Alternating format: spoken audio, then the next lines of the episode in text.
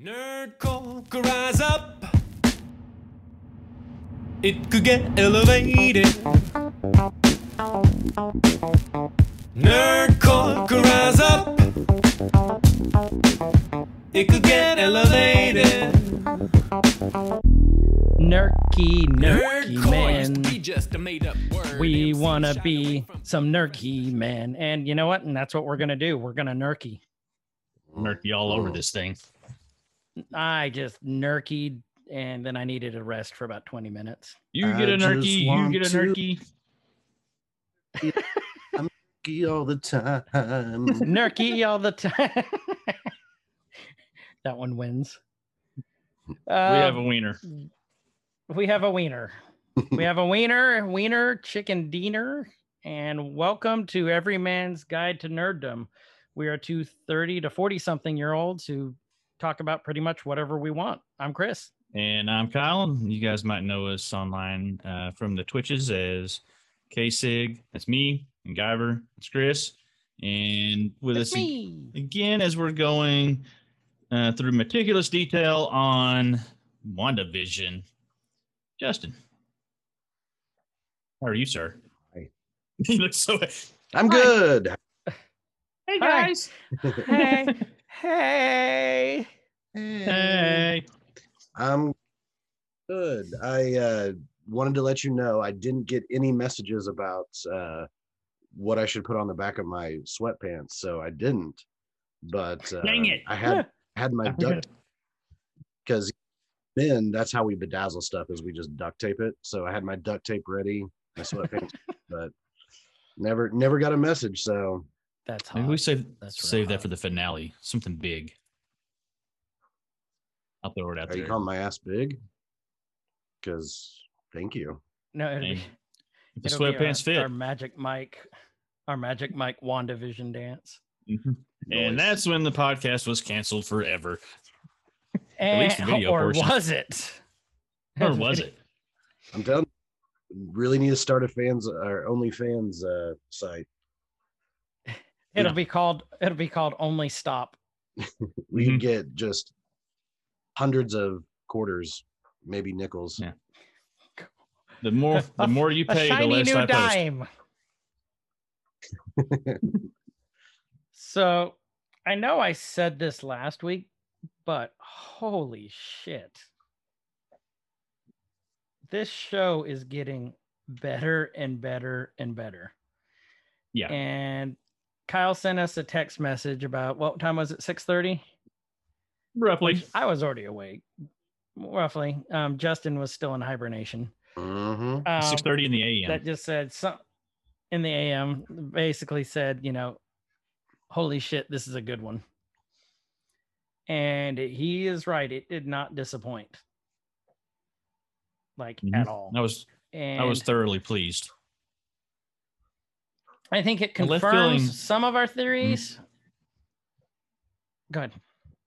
No, I was gonna say, I- you know, I left feeling very satisfied, um, but Mm-hmm. yet yearning for more. Yeah, one hundred percent. I think that's the best way to put Mhm. it. Um, it, it confirmed a lot of our theories, and at the same time, I called Kyle last night because it disproved one, but I don't think it did. The more I think about it now, and we'll get into that when we get into the episode. I still think my theory is right on Reed. Mm. Um, I thought about that whenever they came in. right. So, so I'd be I don't know. Okay. Yeah, it's you know, and they've they've come out and said this week, um, we still haven't gotten the reveal. Mm. We thought we've gotten the big reveal, but we haven't gotten it yet. So I have a feeling they're waiting till episode nine for that. Mm. Um, this episode entitled it's episode seven of WandaVision, Breaking the Fourth Wall. Kyle, what's breaking the fourth wall? So the fourth wall is um, it's a term that a lot of people think it actually comes from the sitcom setup in universe because when you're when you're watching a sitcom, especially um, like 80s and 90s, uh, it, it kind of stopped after about the 90s. But your your basic typical like sitcom format is you see three walls of the house if they're doing an interior shot. You got, you know, the back wall here, here, and the audience is the the fourth wall. Um, so breaking the fourth wall is actually kind of coming out of character and addressing the studio audience, addressing the audience that's watching. And actually, it goes back to uh, um, even you know uh, theater productions and stuff because the front of the stage was kind of the fourth wall, and anytime the actors address the audience outside of the story that's being portrayed in front of them, then that's breaking that fourth wall and coming through. So, in you guys' opinions, who is probably the best known character, comic character for breaking the fourth wall? Have to be Deadpool, right? Yeah, that's that's what I would say. Yeah. Deadpool's famous for that. I mean, if it, I think all three of us in our agreement, if you all have a different opinion and you know of one we didn't think of, because obviously we only thought of one, Hmm. um, let us know because I'd be interested in seeing who else. But uh, to me, Deadpool's the ultimate in breaking the fourth wall. Yeah. Or Yeah. the Kool Aid, because he breaks all kinds of walls. He does break all. He's First like wall, sometimes more second than three walls, Yeah. So I fourth walls. May have to think about Kool Aid Man as I don't know. The the Kool-Aid homeowners insurance Man. premiums in Kool Aid Man's hometown must be outrageous. Oh yeah. So, the Kool Aid Man. Uh, touche, sir. Touche. Mhm. Um, Mhm. with that, let's get right into the episode. um, we have Wanda sitting there, and I don't know if I'm reading too much into this, but she's laying in bed, just looking. To me, that's the look of someone who's depressed Mm. just kind of laying there, just the way her eyes were. And I don't, eh, you know, it could be that Marvel's got me so paranoid that everything matters. But her blankets were in the shape of hexes for me, the hexagons. Yeah. So I don't, I don't know if that's intentional or not. But if you look at it, I mean, it's actually they're hexes. Yeah. little hex pattern overlaying. two of them together. Right. Um, and then you have Wanda sitting there talking to the camera, literally breaking the fourth wall at this point. And she's talking about letting her fear and anger get the best of her. And like, you know, we've all been there. And she's sitting in this house, I mean, on this chair, and it looks very familiar to what show did you guys think of when you first saw this? If you hadn't have read anything, what would you have thought of? He's in the chair. I with the ch- Yeah. with the look and the being in a house. I mean, it is Modern Family. Mm-hmm. I only watched I think the first couple seasons of it before I was like, I'm good. But but it is definitely the mockumentary style um setup and how she's talking directly to and and do all that. So Right. thought that, yeah. The opening credits, uh wherever the the theme song and all that remind Mhm. more of the office. Yeah. But um Yeah, but that's definitely. also a mockumentary style hmm um so yeah but this this very first scene i was thinking modern family Right. And I'm with you. I'm. I mean, we've literally only watched one episode of Modern Family. I don't know why. Uh, we never got into it, but it's one of those. Again, goes back to episode one for Kyle and I, being the older nerd. You have good intentions of watching something, and then something else comes along, and you just kind of forget about it. You've So, watched I mean, one more Kyle, you kinda the episode. Same. You've watched one more episode of Modern Family than I have. So so, so apparently we're losers because apparently this show won a lot of awards. Um, it's probably overrated. maybe we'll watch it, maybe we won't. Yeah, I mean, I Get haven't ready for watched it. it, so it's probably modern not good. family but we're kind of so the first thing that stood out to me with this with this was yeah, I, I kind of agree like the Modern Family, the Office style. I also thought of like Christopher Guest movies, mm, yeah like uh, like a mighty uh, Mighty Wind, um, Best in Show, all those like it was very similar to me like that. It just a little more um, high budget, I guess you could say. That's kind of what I thought of. Um, and then the line that really, really stood out to me during her little opening monologue here was after she talked about the fear and anger getting the best of us, was the next line intentionally expanding the borders of the false world we created. I think that's in direct correlation to what happened last episode Rwanda expanded the hex like infinitely. Like it's not infinitely, but we don't know how far she's expanded it. So that line just I don't know about you guys that that just really just hit me just from the get-go. Yeah. Um ne- and then you guys feel free to jump in anytime, but the next thing we know we see I'm assuming this is a flashback when the wall was the hex was expanding and the soldiers were running. I don't think that was recent like in like happened in this episode. I think that was a flashback to last episode. Yeah. Right. Um Yeah. This, So this again, just right when it was grabbing them and thrown kind of into the the circus mix. Right, right. Um, and then we see Billy and Tommy running running in and asking, you know, you coming down or our game's freaking out, and they have these controllers. I don't know what kind of controllers they were. Could you guys identify the controllers? It They're- looked kind of like Wii, like Switch or Wii, You think? some type of Nintendo. I think they're they're the original white. Well, hold on. Actually, yeah, it kind of looks like that with just the um with the little strap and stuff. Yeah, I think that's. I think you guys are right Yep. Yep. I actually had because I don't think I don't think. I don't think that was the Switch controllers. You know the little um, what are they called? Joy Cons. I have them and I don't even know what they're called. The Joy Cons. That doesn't look like those look way too big to be a Joy Con, doesn't it? Yeah, I think I think that's what And they the are. second They're one looks like these original like like these the original Wii We. controllers. i- If you all are listening to the pi- podcast and want to know what we're talking about, um, look up Wii controller. W I I. Wii. Wii. And then it looks like the GameCube is what it goes into the second one. Yeah, Yeah. I agree with that.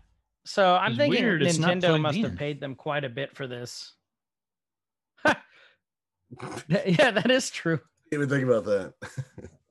and then And then it switches over to the Atari controller, the Yeah. classic Atari. What is that? The 2600 controller, I believe.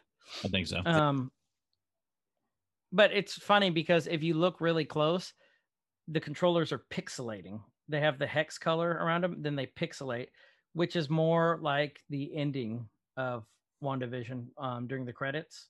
That pixelation that we see, that's what I thought of. And then they switch from that to everyone's favorite single number game, Best card game ever. Uno. Cards Against Humanity. Oh yeah, Uno. cards the, the twins are playing cards against humanity that how freaky would that be That would be the hilarious. uh, one game that's broken up more families than any other in the history of the world. Uno. right well and i mean just like with our theme that that they're going along with for wandavision cards against humanity would have been great. god we disney listen to us I don't think Disney could post any of the answers from Cards Against Humanity. No, oh but they, would show the ones that i write in You write family friendly ones. for broken families um Eating a cupcake alone.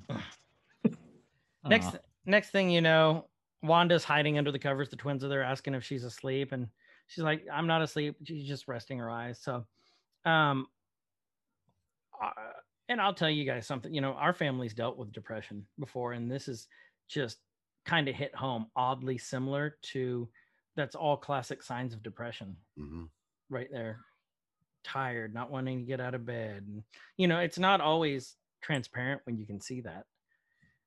Um so you know definitely know something's going on. If you if you all haven't experienced anyone in your family with depression or someone you know then you know bless you. I hope you never do. But it's awful. And you know wanda's trying to assure the kids that everything's fine but if you notice she's still not getting out of bed. Mhm. and to me that's i mean that kind of made me sad just watching this part because like i said it, it hit kind of close to home. So i thought they did a really good job of of how they did this scene Yeah, and it adds a whole nother layer to the character and to everything that she's going through and reacting, and you understand why she's reacting the way she does because of that depression. Right. And it's nice that they don't come out and say, you know, have the kids say, Mommy, are you depressed? And mommy goes, I think so. And, you know, in the typical sitcom Disney style manner. Yeah. Yeah. Yeah. But they're they're definitely addressing it that way. Right. And and I, I like how you put that because I didn't even think about it that way because sitcoms don't always shed this kind of stuff in the best light. hmm So do, then they make it in the nice, neat package of I was depressed uh, 14 minutes ago, but now everything's good. Mhm. End of credits. Definitely not how depression goes for sure. right, right. So On next week's Um, One Division, yeah, they just on next week's WandaVision, Vision takes Propecia. Um What's that? I don't know. I wouldn't. I wouldn't know. What yeah, that, yeah. just look it up. you know what? oh, okay. You know what? I May don't cause even, oily discharge. is it noon yet? Because I don't even want to hear about you and all your hair. That was in no way directed at Kyle, but in every way it was. So there you go. so if you uh heard that squeaking, that was Kyle's bottle of whiskey. If you're not watching this video, and the answer is no, it's not noon, but it's sure Um, it's noon somewhere. I'm going to wait 15 more minutes as of time of recording. Have another one, Your Honor. When noon o'clock Um, hits, I'm really excited for the What was that, Justin? excited for the end of this episode. Whenever we get to see Whiskey Kyle. Just watch any one of his Twitch streams. yeah, that's that's the one. He's mostly laying there like all limp and stuff. mhm, usually about you know Whiskey Kyle. several good glasses of whiskey and me trying to do Viking stuff. Oh, Chris calls me. and like he's just flopping around. Yeah. So um then we have um Billy. Was it which one is the which one's Wiccan? I can't remember right now. Is it Billy or Tommy? It's Billy, wasn't it? I believe it's Billy. Speed is Tommy, Billy is Wiccan. Billy is Wiccan, and Billy's how I remember Um, so- that Billy is like William, William W. W. Wiccan. You got it. You'll never Oh, forget it now. I like that. Yep, I like that. William Wiccan. um William Wiccan. So I like well, and if you look too, like Tommy kind of has the Pietro hair, long hair, like meant Yeah. for flowing, like Justin like hair when when he's running. Um, That never happens, by the way. okay, so I I wasn't gonna say that, but if you're gonna just throw that out there, um, Justin has to stand in front of the fan to get it to blow. hmm Um, but There's a joke somewhere, but I, There it is. But Whiskey Kyle hasn't arrived Ah, whiskey Kyle. whiskey Kyle's still a little limp. Um, so Billy starts talking about how his head hurts and it's really noisy, which is a direct correlation to last episode when he heard vision. Mhm. And that's one thing I don't think we ever addressed. How was he able to hear vision and Wanda wasn't? Because Wanda supposedly has, well, we know she has telekinesis and like mystic powers, the hex powers. But I would assume that she also has, in this universe at least, um, telekinetic to be able to control these people like this. So a, a TK mutant would be able to hear vision, you would think, especially someone who she loved and had kids with. Would she need Um, telepathic to be able like so telekinesis she can control, but telepathic you'd be able to read because um so Right. uh things with Ex- your mind. yeah. Tele- read- Z- Yeah. X- like Professor X was a telepath. Xavier and Yeah. Jean Grey, Jean Grey telepath. Emma. Frost. And in this universe, Wanda AKA has to have some sort of telepathic control. So Emma- yeah. Emma Frost, aka Dottie. I'm throwing that out.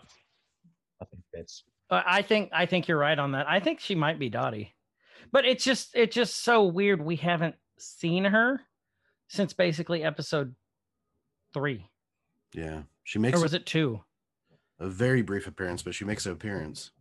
Right. yeah, and very it just- quick- just so I think she might play. I think she might. I think she plays a, a much bigger part in this too. Um, we actually had a comment on the. I don't know if you saw it, Kyle, on on the Facebook, asking about Dottie, what we thought about Dottie. I did not. So uh, why don't we go over that real quick? Yeah. So why don't we go over that real quick? I mean, Kyle thinks she might be Emma Frost. I'm basing that Why do you solely think on she might be Emma? solely on well a lot of it's on physical appearance she she has the look that could be that could be emma um Are you talking the very refined look? Or are you talking like the blonde? a little bit of both The blonde and like alabaster Yeah. skin. yeah I mean a little bit of both. if if she plays any part anything coming up that she looks like she would be cast to be uh emma frost um that that's really a lot of what i'm basing mine off of i mean she well that and so in the episode with the uh the happy homeowners association thing that they've got going on they're sitting around at the poolside she she also seems to be very she's very influential over you know that that group of of women. And so that that could be some of that uh telekinesis and telepath power that and just kind of showing a little bit there. And and you know some things i mean we'll we'll talk about a little bit later but i, I think that um you know she may have been hiding out she may have you know her or agnes may have been the one that that we were we was looking for but I, I hope she's not a throwaway character. I hope Dottie's not a throwaway because she seems too cool in those first her first uh, couple of appearances to just be tossed aside later. But and I don't think she is. Like I said, I think she's going to be a. I think she's going to be a pivotal character because they wouldn't. She's the only one who had color to her before there was color. Yeah, it's not like to have someone central like that and then just throw them away. Right. Um, and so, you know, we've talked about it many times that Marvel slash Disney are very careful about small little images and things on the wall and every, you know, so much that having something major like having a character that has major speaking parts and, you know, the first, um, you know, color that emerges, all of that. I mean, there has to be something there. Yeah, because she was more than just you I know agree. Herb or um, what was the guy in his in uh, Vision's office? I forgot his name. The one that he that he originally broke free. Oh, what is his name? Um, I forget. John. I forget. It was uh, but all all those characters uh were, co- were we'll call him coworker. coworker one. So all those guys were kind of all those characters were explained, not explained away, but they were explained. You know, when they were they had the roster of everybody with their driver's license and backgrounds and things. So you you have a a good background for those. But but Dottie wasn't on the board, if I remember right. Agnes wasn't on the board. We'll get to that. Right. And so there's there's something with Dottie. There's something about Dottie. There's something about Dottie. So do you think it's okay? So, well, we're not going to talk about Agnes because we're going to talk about her later in the episode. A lot. But do you think that there's two different power sets going on? Could be. Mystic Um, versus mutant. Very possible. It could be that it wasn't Emma Frost as we know her until she became part of WandaVision and she becomes Emma Frost that we know after the exposure and being part of WandaVision. Are you talking because she's playing this character that's kind of like the upper crust, the snooty? Right. Right. Yeah, that's a good theory too. It, it- because you know Emma is the very Emma Frost is the very refined character. She's got the breeding. She's part of the um, Hellfire Society. Mhm. Um, And ultimately the leader of the X-Men. right, and she was uh, Emma was White Queen, I believe. Yeah, because Selene was the Black Queen. She was the White Queen. Um, and that's not a reference to color. That's just they had is the colors of the chess pieces basically. that they reference the Hellfire Club because their their little pieces were pawns, and then there was kings, queens, they had rooks, bishops, all that kind of stuff. So, I mean, Ju- Justin, who do you think she is? Do you think she's Selene or not Selene, uh, Emma, or do you think she's someone else? Mm, Like maybe Goop. it i think a lot of people are just based on her being blonde her being like upper crust acting you know type of thing Mhm. some attitude which is all emma frost and so i haven't seen any uh, mannerisms. I haven't seen anything that would make me think specifically emma frost but i think there i think it's something. And so that they cast the you know the um, uppity white blonde woman i think may have just been um, of the day. You know it was Mhm. it was the 50s and 60s and who was you know who was the regina george in the 60s well okay well who was the regina george and mean girls you know blonde upper crust Mhm. so i i don't know if it's just typecasting as far as what they wanted that actress to be and act like or if it was emma frost and it just happens to look the same so i'm i'm reserving my judgment i i think it definitely could be emma frost but i'm reserving my judgment um until i see more from her because i just honestly haven't seen that much from her All right. So, well, there's our theories, gang. For the for those who asked, thank you for the question, by the way. Um, we love to hear from you guys. It gets us thinking. Um, Mhm. You know, uh, back to Billy. Billy's complaining that his head hurts, and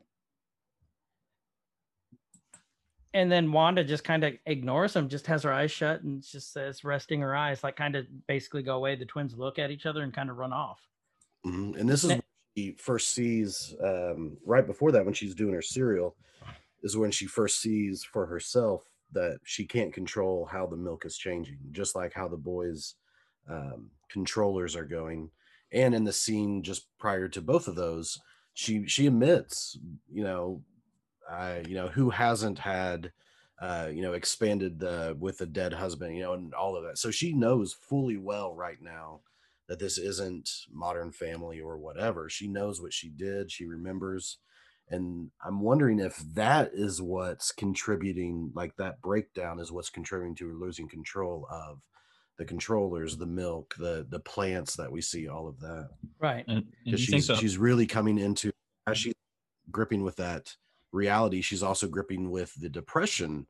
And that depression directly leads from, you know, her realizing everything that's going on. Whereas if you looked, you know, those first several episodes, she wasn't depressed at all. I mean, she was happy, she was bumbling around. It was yay. And so I'm wondering if all of this convergence of reality hitting, um, depression hitting, and that just makes the reality hit even harder.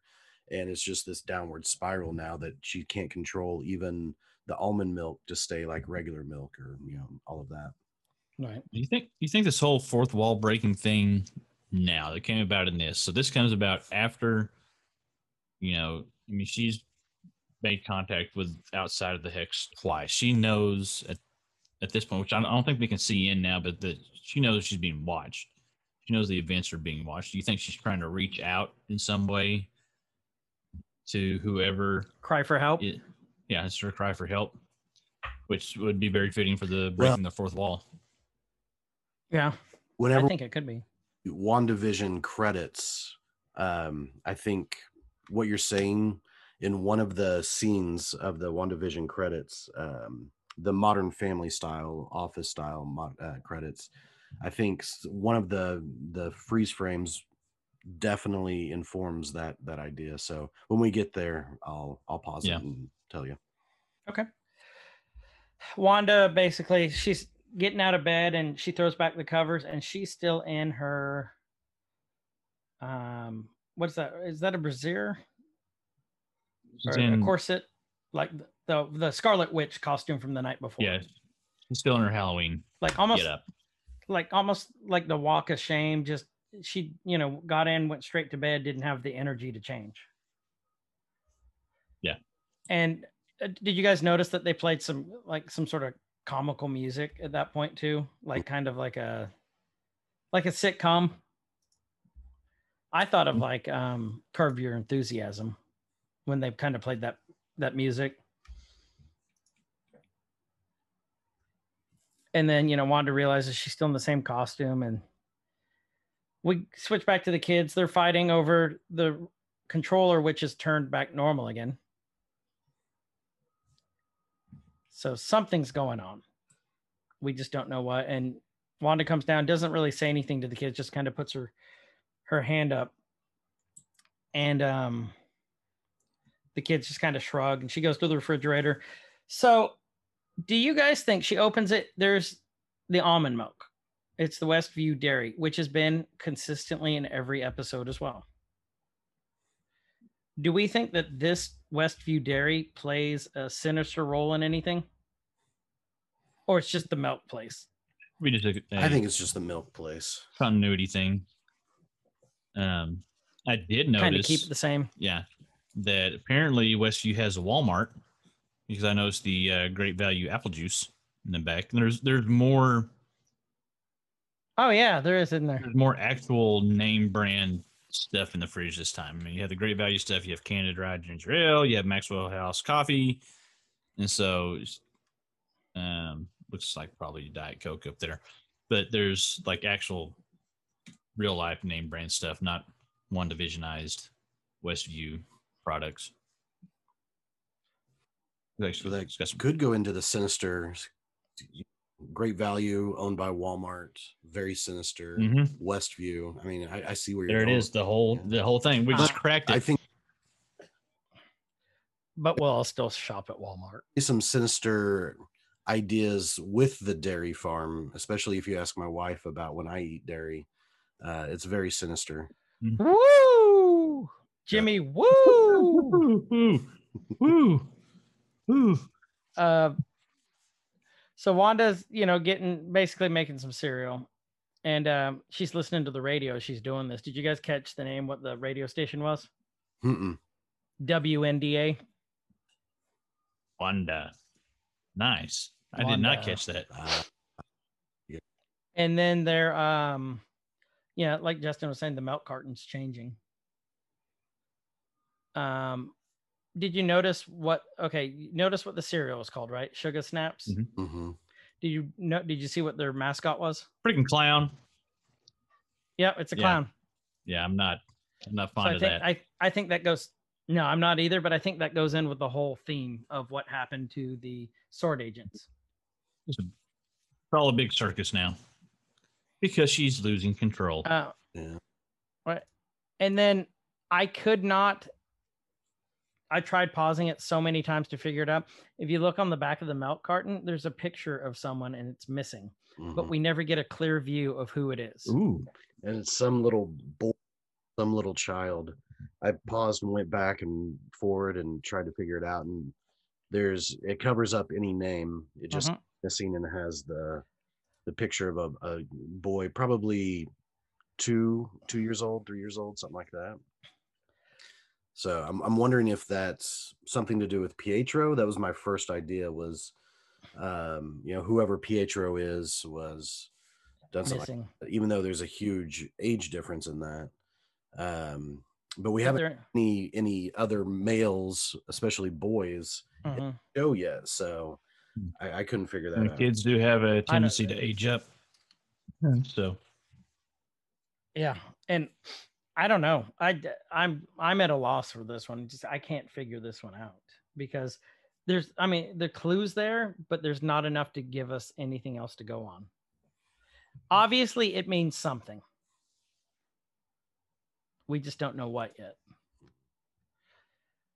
Um again, she puts the milk down, then it goes to like the 50s milk in the bottle. um and then Wanda, you know, is looking at the camera again, fourth wall. It's like, I'm not sure what that's about. It's just just a case of the Mondays. And she chuckles and then said, Am I right? Mm. And then it goes to the opening, which Justin pointed out is very office like. yeah, I really like the opening. I did too. It's I mean, would would this be more office or modern family opening? I think maybe it's a combo. was more office to me. I th- Yeah, I I would say Office just because I'm not 100% familiar with Modern Family opening. So I guess I could watch it and find out, but eh, that would take too much. I don't know. that take effort. So look at uh, four minutes and 17 seconds if you have your time frames on that. Yeah, we're getting there. Because it's all this opening is just Wanda, Wanda. And so it's on a cake, it's spelled out in peanuts, it's on magnets on the fridge. The cut letters. It has uh, cut out letters of Wanda, and then at 417, it comes out to this big um, cutout that looks like a ransom note uh, for those that That's what it does look like. uh, to where it's different letters that are cut out all put together and it says i know what you are doing wanda so it starts out with wanda cut out letters and then comes out to big i know what you are doing wanda um, and then just it's only just a split second uh, and if you don't pause it you really don't register it and it goes to more wandas and wandas and wandas Wow. There- that Um, I didn't catch that. I didn't either. Wow. You're, uh, Um, I, so hmm, I did catch the bottom of the keyboard that spelled out Wanda, which means some little bastard took popped the keys off and rearranged them. I thought the uh, you the would VHS was the uh, master tape, right? So it's Mhm. master Wanda, and then the uh, license plate. Where's the license plate at? It- yeah, it had some numbers one two two something over yeah, it. it's uh, that's Stan Lee's birthday. Oh, is it So really? 22. mm, Aw. I had to look that one up, Bless his but God rest in peace, Stanley. Um, that's cool. who do you So think, there's also who do you think because it's wanda putting this together. So is this wanda saying to herself i know what you were doing because she's already referenced at the very beginning of this episode everything that she has done. So or do you think this is um, I someone think you know monica uh, captain Rambeau is this reminiscent of her or is this uh what, what do you think? I think it's some sort of outside interference. Because right now it doesn't seem like Wanda is necessarily crying for help. She's not necessarily saying, I can't control what's happening. I know what you're doing, Wanda, to herself. She's fully embracing what she's done, Yeah. Mhm. acknowledging she can't help what's happening and certain things changing. Um, so I think she knows full well. So I don't think this is from Wanda to Wanda. Mm-mm. I think it that definitely supports the idea that it's something from the outside. And I don't I don't necessarily think it's sinister either. Mhm. I think this is trying to get to Wanda. So I mean, could it be Dottie? Yeah, or Vision. I mean, that's what happens in this last episode. Episode is Vision is really starting to learn everything that Wanda's doing. So, Vision, if this is WandaVision opening, this would be the one part where Vision is saying, "I know what you're doing, Wanda." Right. So next thing we know, we're at the sword encampment. That's oh, there's one other little thing in the uh, the oh, intro go that I just caught. So there was, you know, it's Wanda, Wanda, Wanda. There was also a fish bowl, a little goldfish in it that had, uh, you know, one. And so I just wonder if that was the fish's name, if that's just what the fish is called, or if that was. Is it Or do you the think fish- that it- gold that goldfish is trapped inside a bowl, kind of like the residents right now? I just thought it was a fish called Wanda. So Ha! Uh, ah, good Ah. one. did not even put two into the. together. I didn't either. Good So one, we- dude. there's Uh, the there's a- calendar. But the heart is circled on the 10th. But if you remember that first episode, it was on the 23rd. Don't know if that means anything, but it's Ah. interesting. I got something with that. I'm glad you. Well, possibly. So we're we're told nine episodes, right? Or eight, Nine, nine. so, yeah. I've I've, because we're on seven. There's two left. I've read several times that there may actually be, and I think we may have brought this up an actual tenth, like a secret episode. Yep, there. So- That we brought that up last episode. There's rumored to be a tenth episode. So take that for what it make- is.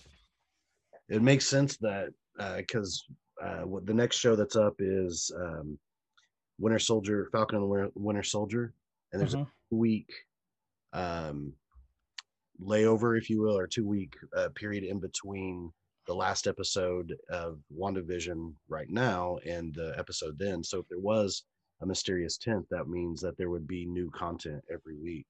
Right. Um, Yeah. And there's been talk Yeah. about that with documentaries and things that are coming out this week. Like Marvel's kicking out something every week this year. mhm. For the rest of the year, which means Nerkies forever. Ah, Yeah, you bastards don't sound too depressed about it. Um, he Did you even- yeah. I know. wait, wait, wait, Kyle. Did you even wait till noon? It's twelve oh nine. I might. I only poured a little bit. Oh, It's only a little bit of whiskey, but it's, man, it's good. it's fine. It's just a little bit. It's good Uh, though. what what kind are you drinking? I'm still working on that bottle I got the other night. The uh, it's called the Sexton Single Malt Irish Whiskey distilled in copper pots. Ooh, ooh, smooth. Got a little kick to it, but it's it's uh it's it's pretty smooth. Uh, Sexton, if you want to sponsor us, we will uh, promote your product too. Mm-hmm. Just keep sending me bottles. That's all. That's all he needs. That's all. That's all I want. So, um, from there we look, and we hit back to um, the Sword Encampment. Um, it's eight miles outside of Westview at this point now, where before they were literally like hundreds of feet outside of Mhm. the hex. Where does it look like? What does their setting look like where they're at right now? The city, or where they're where they're where, at. Where they're at, where they're set up at. It looks like rural Oklahoma. That's what it looks like to me because you got rolling hills, you got Yeah, it does. You have grain, you have feed silos, which you would Mhm. find on a Farm. possibly a dairy farm. Oh, God! oh, I was flipping, I was throwing it out there, and I was wiggling it around, flipping the little lure. I'm like, come on, just take a little nibble, Chris Fish. hmm, and Chris Fish was just like, "What? What? Huh? squirrel. Ooh, squirrel?" But yeah, oh yeah, that could be the dairy farm. Hmm. I'm just curious why is there a reason from the lore and stuff that New Jersey would be important? No, Okay. Oh yeah, there's I mean, cows. there's, there, I mean, there's lots of stuff that happens in New York, New Jersey area in the comics, but you're also talking like 60 plus years of history. So I mean, it. You know, pick something. Yeah. So yeah, the next thing they're sitting there, there's a lady standing in the road looking at the hex, and you see cows. That's the dairy farm. Calling it. Calling it. Well, and then you know, uh, uh, Commander Richard, Director Dick. Director Dick, um, asks what's happening with the broadcast, and the scientist lady, we think she's a scientist who happened to be with him in the car last time as they were escaping. She said, "Dead air. The signal's gone," which means they don't know what's going on inside right now at this point. Um, and then he said, make sure the team has everything they need. We launched today. So he's planning something. We don't know what, but he's planning something big. And then I don't know if you guys caught it, but the hex looks even more ominous at that point, too. Well, And you it can look- actually. What was that? looks like a hex. Yeah. Yeah, I was going to say you can see the lines. You can see the Yeah. the Where angles. before you couldn't. Um, and I thought, if if you noticed, the clouds over were just freaking awesome, too. And if you notice, Yeah. it was only over the hex. So yeah, it looks like the clouds are in the hex as well as so it's all encompassing weather everything inside this. Right, because the rest of the sky is blue when you look at um, director Dick over his head. Tyler. Mm-hmm. Dick. Next, next thing you know, we see Vision on the ground waking up. This is Um, one of the most terrifying scenes in the whole show for me. It really is. Um, he sees all the clowns. He sees all the converted sword agents.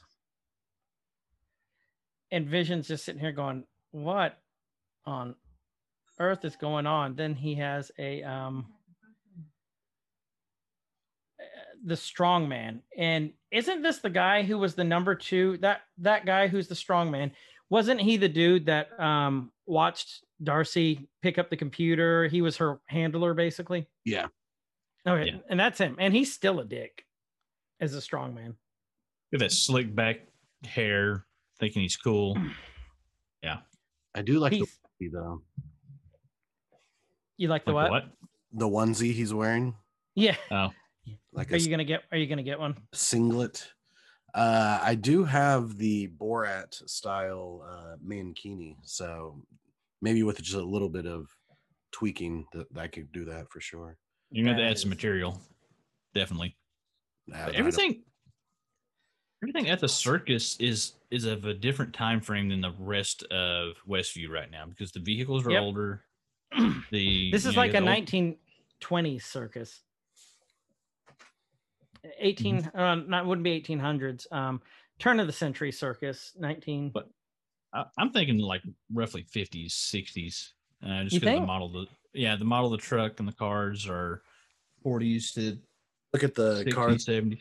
Darcy's in front of. That's definitely not a 50s. Oh yeah, 60s. that's that's old. I said Yeah. the newest newest looking one's probably that that Dodge truck.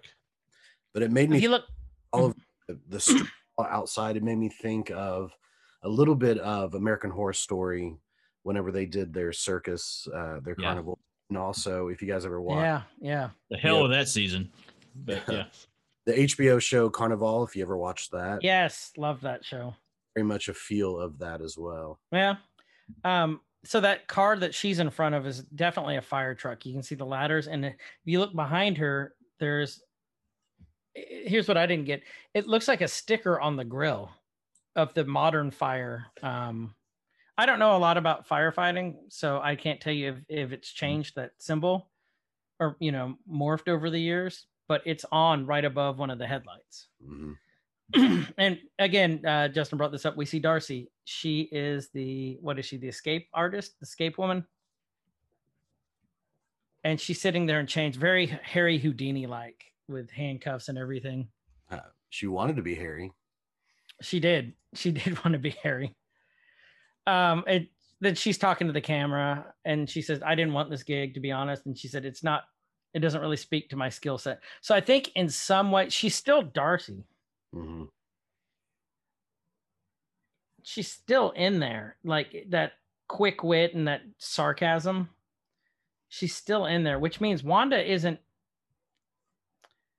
to me this shows that wanda has expanded it so much now that we see this going along with the melt, like maybe she's too expanded right now she has her her conscience over too much right now Mhm. it's kind of what i thought Let's try to look up stuff on that cross. on the fire yeah, it's uh, like a variation the Maltese cross, which has been around forever. But and then uh, and then of course the um very marvel putting in for excuse me excuse me marvel putting in a joke you know darcy put in for the bearded lady but this alabaster complexion complexion wasn't fooling anyone just you know just the marvel jokes um then we see vision do you guys remember what happened in this scene what she said to him Called him a creeper. called him a creeper Thinks uh, he's hitting on her because he's like, we locked eyes. We had this unspoken. we had this moment Um, hard pass. Yeah. Which I thought was great. Kyle, tell us what's like when a girl says that to you. Yeah. what's what? What's it like when a girl says that to you? Chris and I wouldn't know. No. Hard pass. Um, one actually say that. I mean, when it happens, I'll let you know. Okay. Oh. comeback, sir. Great comeback. So next thing you know, pass. Darcy breaks the chains like they're nothing. Like the handcuffs, the chains, just everything. They just kind of come off. Which is awesome. Which I think shows her skill set personally. Mhm. um next thing you know we're back in the house and wanda's asking have you guys seen your dad and uh billy asks you know do you want to look for him and what did she say? What did Wanda say? If If he doesn't want to be here, then I can't. I don't want him. I don't want to make him. Or if he can't be here, it's his choice. Something like that. Yeah. Doesn't want to be here. There's nothing I can do about it. Which means this is the first sign that we that there's trouble between Wanda and Vision. This episode, we know that there's been friction in the past couple episodes, but this is the real first sign that something's actually wrong. And to me, at this point, this said to me, she's pissed at him. She doesn't want him home. Mhm. Um, Let's see what the kids were playing if I can pause it right. But I mean, she did expand the hex to save him. So. I think she necessarily has ill will, wants him never to show up again. But in typical relationship style, you're not always going to agree with what the other person says or does. So I think it's it's just showing another layer of the relationship that they have. So, any idea what that game was? I'm trying to. My uh, pause the frame game isn't as good as it used to be.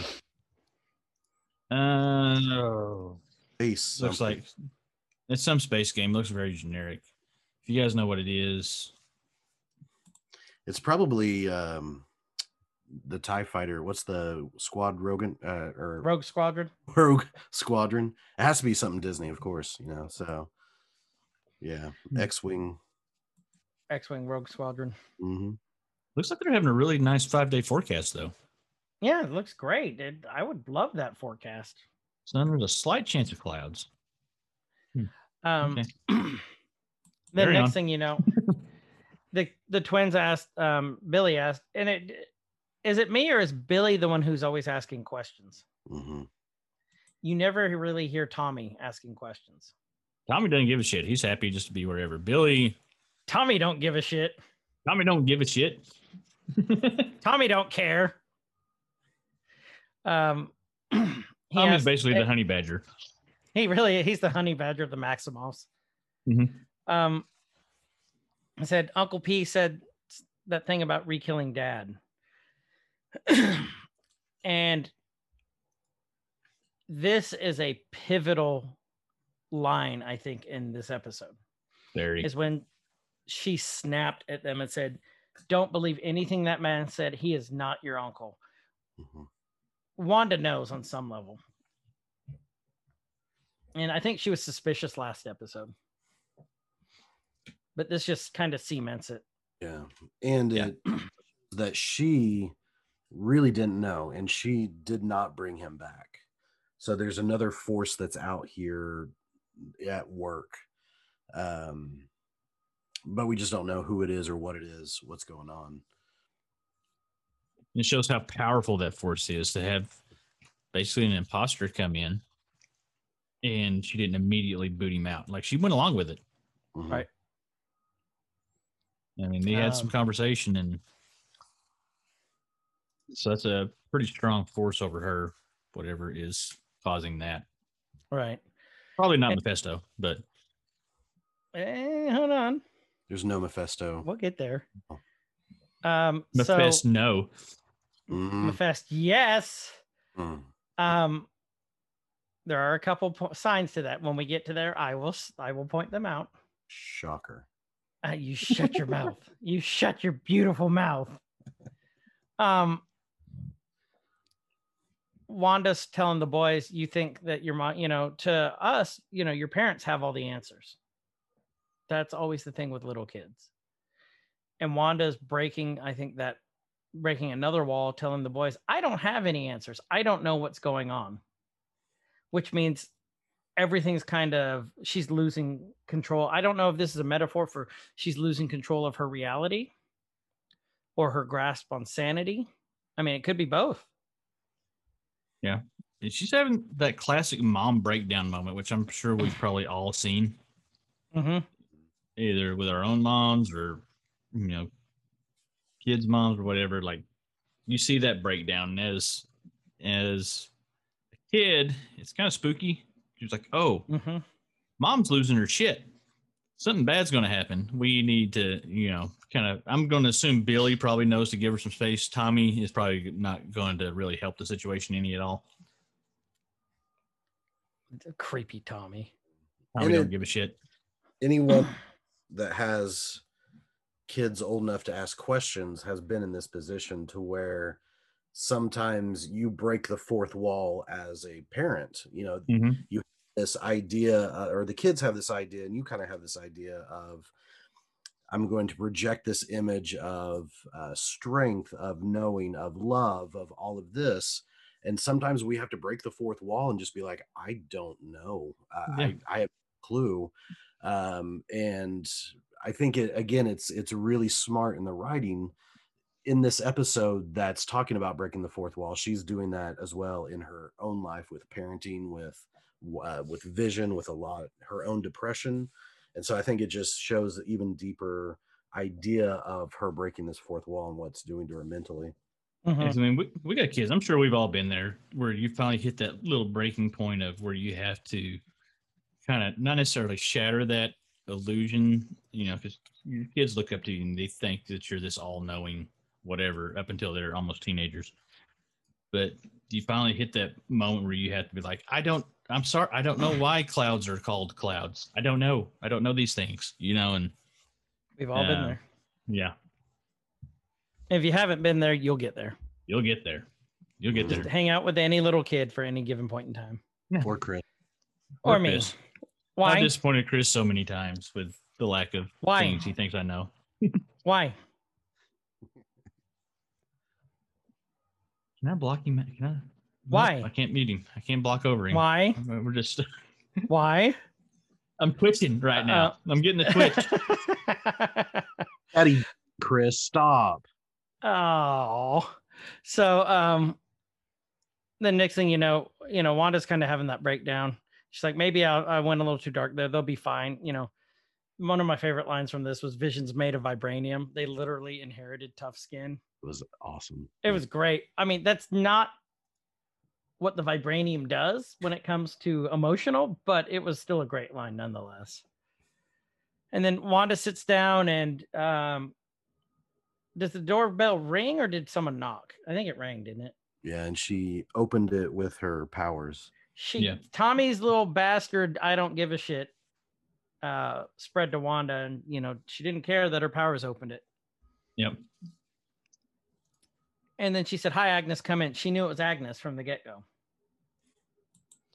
And then here's another sign of depression. I'd get up, but I just don't want to. And she started laughing and kind of dropped the remote. And then Agnes gives that very classic sitcom look where, you know, the ha ha and looks at the camera. um, and then I heard so Agnes's lines were on point with this episode. Like, Hmm. um, I'm glad I got there when I, I did because she was one split in away from cutting her own bangs. like I loved that. such a great line And I just I love Agnes. I love her character. Mhm. Not wearing a Um, brooch either. Just No, got like a Fitbit But on. it's- Looks like I wonder if it's in the Fitbit, you know. it's, it's probably the 'cause clock she's always got it on her. It Yeah. prob- It's probably the Sweater over- wallpaper for for watch. so it Oh. could be on her shirt even and with her sweater over it right. Um and then she said, you know, come with me. And Wanda's like, I get an afternoon alone. She's so happy. She's like, boys, just go, I'll be fine. Just go with Agnes. And Agnes goes, I promise I won't bite. And then here comes another classic Agnes line when she looked at the camera. She goes, I actually did bite a kid once. And then just does that smile and Yes. looks at the camera. So I thought that was great. I love that line. I did too. I just thought it was funny as I hell. mean, I don't know about Justin, but I love anything Agnes. I can't speak for him. Right. but you you did call dibs last episode so i'm i'm backing off I did. uh because i called dibs on wanda in her uh, scarlet witch outfit Mm. but i i think that I was trying to rethink my dibs though. Uh, but when we get to the end of this, well i was going to say if if our speculation's right and agnes is who we think she is then the eating of children is very much the biting and eating of children is very much within the lore of who our speculation of agnes is Mhm. and so i thought it's pretty telling leading up to uh, the end of this episode which would also mean she's you know a lot older than we think she is. Which means like early bird specials, discounts we on car insurance. Agatha. I if probably, think I she's probably, Agatha Harkness, yeah. yeah. I'm, I'm gonna, I'm gonna keep my dibs. Because well, in, in the lore, Agatha Harkness was one of the she survived the Salem witch trials. Mhm. So I mean, what's that put her 400 years old at least? Yeah. Yeah. Um, All Which kinds of senior two- discounts. yeah, the two things they love to eat are children and Eye of Newt. oh, mm, I got that in my shake. Not sure. Um, She's down at the, the local Westview Herbalife asking to throw a little Eye of Newt in her shake so she can plow through the day with all There's a kinds of great- energy. Yeah, there's a great Simpsons where the um, Bouvier sisters, um, Patty and Selma, uh, witches, and they ran out of Eye of Newt, and they're like, "Always Eye of Newt. Everything's Eye of Newt." So I remember that's that. one. awesome. good Simpsons throwback there. Um, I don't know. So that basket that's behind Wanda, I couldn't tell if that's a printing or if that's like some sort of wicker basket, you know, woven. And of course, I'm reading it because we know that this directly leads into Doctor Strange. hmm And Doctor Strange has the Crimson Bands of uh, Cyttorak. And that's what he used on Thanos. So I didn't know if this is like intentionally saying, you know, this is like a mystic, like Easter egg, or if it's just literally just a basket that's woven that they put in there because they thought it looked good. Yeah, Just kind of what I thought. or it could could be that Billy made it because he's into wicker, so he's going to later Because Wick- he's Wiccan. And could be. It's a Wiccan You're right. basket. There you go. Ah, ah. Hey-o! Uh, heyo, Hot take. Jimmy, woo! um, so then they talk about like uh Agnes is talking about there's not a mole on her body basically and starts pulling up her shirt. And then Wanda just looks just frightening. Yeah. what frightened. says if there's anything I can do for you, and she goes, "Oh, well, actually, I've got have the suspicious mole if you could look at," and that's yeah, that look. Well, and is that the witch mark? Because if you go by lore, witches have that birthmark. That's a it's a witch's mark. Hmm. Ooh, didn't know that. Yeah, if you go by lore. Um, but then I thought this was really interesting when Agnes just looked at it and goes, ah, boundaries. I get it. Like there's certain boundaries that you don't want to cross. Mhm. Is that a metaphor for the show? We'll find out here. Or the hex Hmm. itself. The hex, right. the yeah. Um, Agnes takes him out, you know, and then she's she's talking about, uh, you know, if one of you could take a look, she's trying to get the boys to look now at this point. Um, Justin would gladly be like, "I'll look." Mm-hmm. Moly, Kyle moly, too. moly. Mole. And then Wanda's watching TV, and then the plant and the fireplace start changing, and the chair and the TV too, wasn't it? Yeah, and the Yeah, TV. Like everything starts going. And if you notice, even the TV announcer, or the reporter, changes too. Mhm. She changes everything back and she keeps going, I'm fine, I'm fine, I'm fine, I'm fine. She says, I'm fine, like eight times. Hmm, I thought it was cool. You could see her reflection in the TV when it changed to the old timey, older timey Yeah. TV. That was awesome. Um, next thing you know, we see the sword vehicle changing. Um, and it's Jimmy and Monica. And he said, Hey, she was right. Uh, or, you know, Darcy got through the last firewall, right? And they're discussing what happened. And Jimmy said, Tyler wasn't decommissioning Vision. He was trying to weaponize him, he was trying to put him back which could lend theory to or lend um, backing to my theory that maybe they're trying to turn vision vision into a sentinel Mm-hmm. maybe they're trying to bring ultron back um so wanda stole you know wanda stole vision back and now two and two come together of why hayward wants vision back so bad. He wants his weapon back. He wants his living weapon back. Mm. so i thought that was you know and then jimmy's immediate reaction is someone has to tell wanda. They're not worried about her state of mind right now. They just wanted to tell wanda at that point. Because they hate director dick. Mm-hmm. You think there might be more going on here? Okay, so Vision doesn't remember anything. Right. Wanda, we assume that she remembers, but she's Mhm. never has she made any references to life before Westview other than I mean anything that just made it seem like she knows what's like she has past memories other than she loves Vision and she wants to be happy. Yeah. yeah. last episode. Yeah. Okay, yeah, yeah, she did with Ultron and all that. Okay, never mind then. Mhm. Scratch Yeah. that theory. And then, A- I'll, And yeah. episode two. yeah, the Pietro and saying, um, "Do you remember when?" And he said, "Hey, you're testing me, aren't you?" Yeah. Okay. And and the Halloween costumes and all that. All right. Yep, that went off on a thing. Okay. So they pull up and and Monica goes, you know, we're here. And they're there to um it's Major Goodner. That's who they're meeting. So I would- did cry because that was not Reed Richards. It's going to ask, how excited were you seeing them pull up to this Oh, makeshift I got camp? goosebumps. I had goosebumps. But here's the thing. So when we get through this part here, I'll tell you, but it's I still don't think I think Goodner was just delivering this. I don't think she's the engineer. Hmm. I think we're still we've still yet to meet the the engineer, the mechanical engineer, the aeronautical engineer. Um I still think we might still see Reed Richards or maybe Riri Williams or someone, but I think it might be Reed. So I've still got that hope, that possibility. You hang on to that hope. You I am going to to, hang on to that hope. Because then I'm going to rub your face in that hope if I'm right. I hope you're right. My hope I is hope I hope right, you're too. right. If that happens, Kyle and I will be doing the Nerky that week. Yeah, I, I can't. I don't think I can deal with the fallout of you not being right about this this actual thing here. I will be sad. if, I can't deal with the sadness that would be coming. If Reed Richards and Mephisto show up in the same episode, like every 30 seconds, he'd be like, "Hey guys, you know I'm right, right?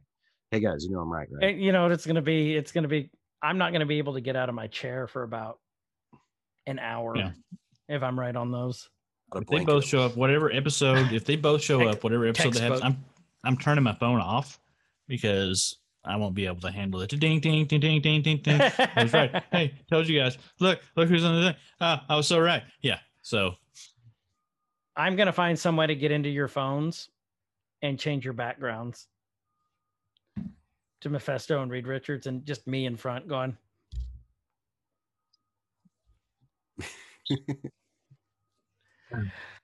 um, so they're they're talking to Major Goodson. It's Major Goodson, wasn't it? I believe so. Captain, Captain. Or was Captain. it Captain? I can't remember. the only captain Captain. is Monica. Monica. Okay. Keep that pretty singular for certain reasons, you know. Right. Um, it's Major, Major Goodner. Well, she said, "Let me show you what we brought you." And Monica thanks her at this point too for being loyal to her mother. There's still a faction within Sword that's loyal to Photon. Um, her mother. So, which was Yeah. which is kind of refreshing because, you know, at this point, I just thought that Sword's just kind of bunch of evil evil dicks. well, and thing is, I don't even think they're evil. I think they're just trying to look out for the Earth from these supernatural, extraterrestrial threats, you know. And so they're doing what they have to do. They brought out this. uh It looks like a very, very spacey, like moon rover to me. Um, that they brought out for Monica. So are you thinking that that Sword, even Captain Dick, like have good intentions? I think so. Well, I mean, not to feed into Well, your thing, but the, Yeah. they say you know that the road to hell is paved with good intentions. Good intentions. intentions, right? No Right. Mephisto And I mean, that could but- be it. Good Dick. Don't Um, don't help him, Kyle. I had to. Yeah, throw him a little But- bit there. no, that is that is a good one. Um, next thing we know, we're back at the circus. and did you guys catch the X-Men reference on this first girl? Hmm. I did not. The one on the unicycle. Uh, let me go back to her here because I'm a little bit ahead. Where you at, unicycle lady? Like a phoenix almost. Yeah. So Jean Grey. No, no, I think it's more. Well, I mean, it could be Phoenix. I didn't even think of Phoenix. Um, Firestar. Ah, okay. Firestar. I mean, her. It's the same coloration, same kind of costume. Basically, the hair is basically the same. So I thought it was Firestar. Hmm. Uh, a throwback to Firestar. Really analyzing Who- these scenes now. Like really. Who getting is- into 'em. who is a mutant. I mean, how scary would it be if Wanda creates a whole race of mutant clowns? Don't God. Shit, man. Don't even. They're they're like the Morlocks, except they just travel around in a circus tent. Ah. I don't even want that thought in my head. they all go around going, "Hey, Kyle, come here. I want to honk your nose." Be careful, Kyle's going into his shell. He's go- he did. He just disappeared. he's uh, he's going to his happy place. Yeah, that doesn't Uh, involve clowns. Clowns are not allowed in the happy place. And then you know, here you have Vision following Darcy, saying, you know, p- trying to convince her that they know each other, and then she basically says, "Fine, I'll go out with you, but I'm ordering the lobster." And she goes to walk off. You know, she's still in character, but she's still her. Mhm. Um, and then this mime's in the back, like trying to carry something, and he's like, "Look, that mime's carrying something too heavy." And I, I love this part because Darcy goes, "Oh, your bad back," and then Vision does the the zap to her brain, and then boom, guess who's back? Normal Darcy. I love this line that she has. That you know, part of me secretly wanted to be a guest spot or have a guest Uh, show. Yes, Ah, but seriously, Yeah. that sucked. Because she was she was fangirling the the whole WandaVision fake TV show pretty hard. Yeah. And like when Monica came out of it, she was like, I'm I'm Monica or Captain Rambeau. And she's like, I know I'm such a big fan. so yeah, she's definitely fangirling this entire thing. Love it. um the next thing you know the strong man you know they're they're talking and he's like what's your name? And she says darcy lewis. So you know she's back. Yeah. um And she she gives him a good old, you know, the old right hook. Yeah. she did he you know he's like you know you're going on stage. And then he grabs her. And then yeah she gives him the right hook. And vision oh no! Like i cracked up at that part. But it, it shows that Wanda is not controlling Vision the same way that's controlling everyone else because he says, I have questions, and Darcy says, I have answers. And that's whenever they take off, like uh, Old Man Logan and um, Hawkeye in the Spider Mobile, um, in old man logan yeah, Old Man Logan um, reference there. But yeah, they take off for their road trip, buddy buddy road trip. But it's it's showing that uh, Vision is not part of this, even though he is, because he doesn't have the memories and all of that. It's I think it's such a um, a cool way to wa- to write Vision because he's he's still Vision. He still has you know a pure heart that can lift the Mjolnir um, you know, that that um, wants to do what's best, tried to help to get out of the hex to help the people that are inside of it. Um, but yet he's still a product of this because he has to stay inside the hex and he has to figure out what's going on. And Right. Yeah. his question was, are my kids okay? So it's not uh, about himself, but it's constantly about other people.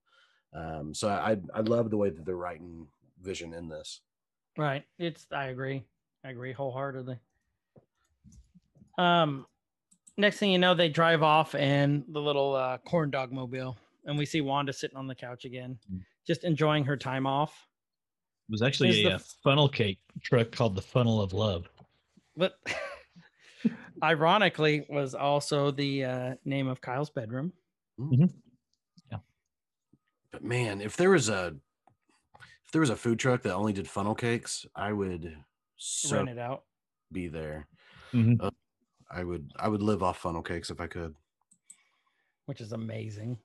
I love Um.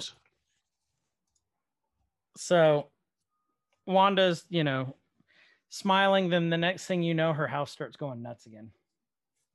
That uh, everything in the house starts changing. We see hex powers. Everything starts changing. You see um, wallpaper be going up, and you can see through the house at one point. Um, the Yeah. stairs start changing back to like the 70s stairs, and then that damn stork's there, Mhm. And then not there and Wanda's sitting on the couch just literally saying, I don't understand what's happening. And you can tell she genuinely doesn't know what's going on and why it's falling apart.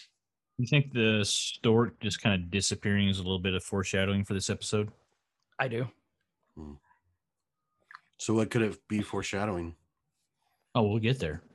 Oh, we'll get there. so, and then all of a sudden, you know, Wanda's talking to the camera on the ca- on the chair again, and then all of a sudden we hear the interviewer say, "Do you think maybe this is what you deserve?" Mm. Which is just weird, because a who would say that to someone, and then b Wanda's face was just, "What the hell's going on?" And she's like, "What?" Or, you know, or I don't understand what's happening here. It. She says, "You're not supposed to talk." Which means, is the fourth wall actually the fourth wall? Who is the interviewer? Mhm. Don't say Mephisto.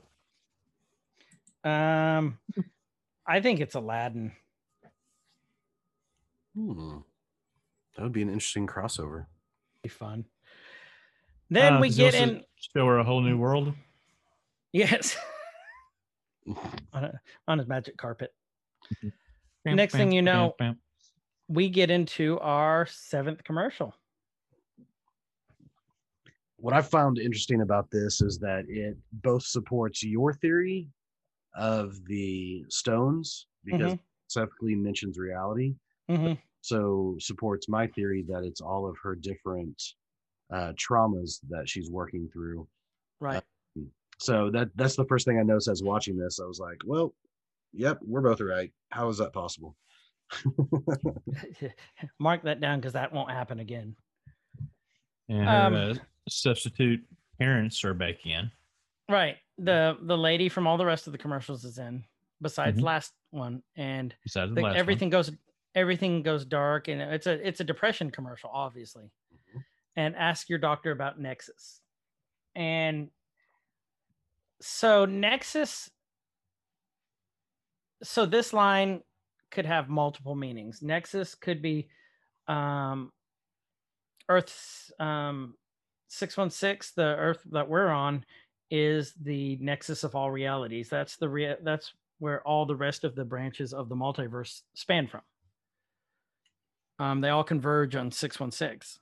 And so this could be the nexus of all realities. Doctor, could that be Doctor Strange, the Sorcerer Supreme? About Nexus. Uh, Nexus has so many meanings in the comic books, Marvel comics. It could be just about anything. That's kind of how I was interpreting it. Um, and then you know they show it like it's like basically just a pill and you know one of the world uh, the, one of the lines in there like do you feel like the world goes on without you this could be like with justin's theory of during that time period you know maybe she was locked up by sword or something or the world went on after the snap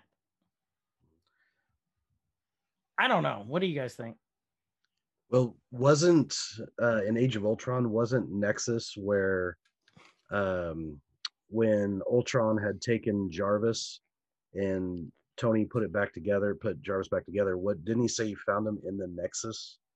Do you remember that? oh no i don't remember that that? Okay, I'll I'll have to look I'll up look that up yeah to look that up uh, because I whenever I heard that I thought, oh, Ultron, Nexus, Vision. Okay, that makes sense. Yeah, here it Right. is. Aim that. here. but we'll let we'll let Kyle do that looking up. Um, And we'll go on with the commercial. yeah, So ask your doctor about Nexus. And like I said, that kind of just maybe. And Uh, okay. the next one was a unique antidepressant that works to anchor you back to your reality. Mm, Boy, is that hitting the nail on the head right now. right. And I think the last line of it was really uh, telling. Or the reality of your choice. Yeah, because Nexus, because the world doesn't revolve around you, or Yep. does. Or does it? And then, you know, the confronting your feelings, confronting your truth, seizing your destiny. What else did they say? And possibly more depression. Mhm. and don't take Nexus unless your doctor has cleared you to move on with your life. Because yeah, because the world doesn't revolve around you, or does it? That was, I mean, that commercial just kind of totally hit the nail on the head at this point. Well, I love how every commercial is also with the same period of whatever sitcom we're watching. Yep. Um, and you know the pharmaceutical commercials with you know 10 seconds of telling you about it and then uh three minutes of all of the uh, don't do this if you have this and don't do this if you have this uh, it's it's awesome that they would put a pharmaceutical commercial in the modern family office style um, current day I, it's awesome so I agree. I agree. Uh, so I found it here. Nexus is that's the internet hub that was in Oslo that Tony Stark used to find out who was hacking. Oh, the, nice. The codes that My- turned out to be Jarvis. my You know, memory Jarvis lost across the internet, basically. Hmm. Um, next thing you know, uh, we're back with the twins and Agnes, and she says, "Penny for your thoughts," and he says, "I like it here. It's it's quiet."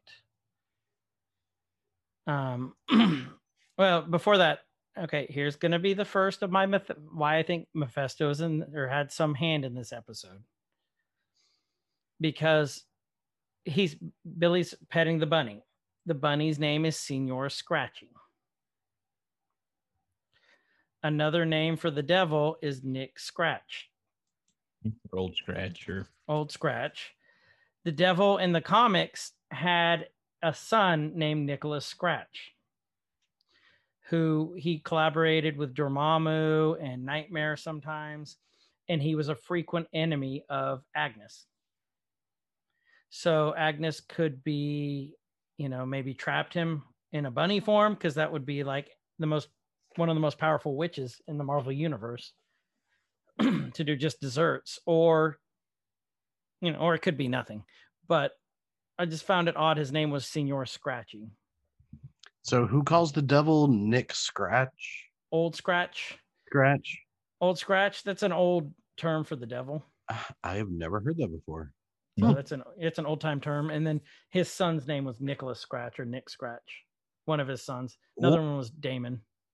So it'd be like Saint Nick, and so Santa, if you rework the letters, is also Satan. Therefore, I, I, I don't know. that's right no, that's right church lady Woo! Shit, we're getting deep. All right, woo Jimmy. Woo! Shit, we're getting deep. Jimmy, woo! But yeah, then you know she talks about Senor Scratchy, and you know Billy tells her it's it's quiet here. Um, he says you're quiet, Agnes, which means he can read everyone else's thoughts. Agnes is somehow shielded from him. Mm.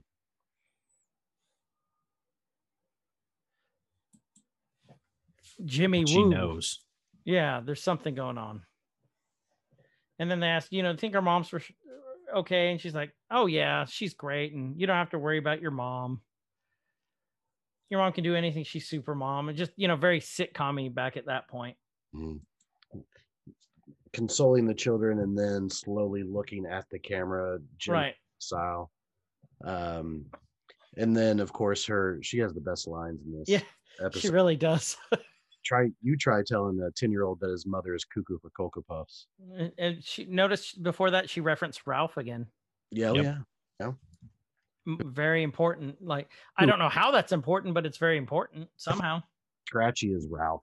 That that's her familiar. That's what I think. You think so? Yeah.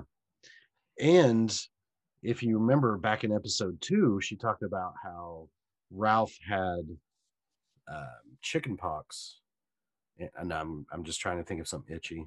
I just wanted to have a cool theory, but I don't. Ralph had herpes, and uh, As Chris has told us, herpes makes uh, certain parts of your body itch. uh, So, they have a pill for that now. okay. He Um, takes the Nexus, he can ride a bike again. I can't. Here to put this. Thank you, Senor Scratch. Third Um, thing, just going back to the Nexus thing, because that's still rolling in my head right now. And so that that's going back to Ultron. Ultron's a big thing. This episode has a lot of, um, you know, like we said, very similar to The Office. I was really wanting to see Robert California show up in this episode with all the Age of Ultron references, with all the stuff. If we would have got freaking James Spader to do a cameo, I would have lost it. That would have that would have been the the one for me right there when they were talking about the Luke Skywalker moment and the cameo. That would have done it for me. If he would have just shown up and done his Robert California thing in the Office episode, I would have been happy. I could have died a happy man. Uh, so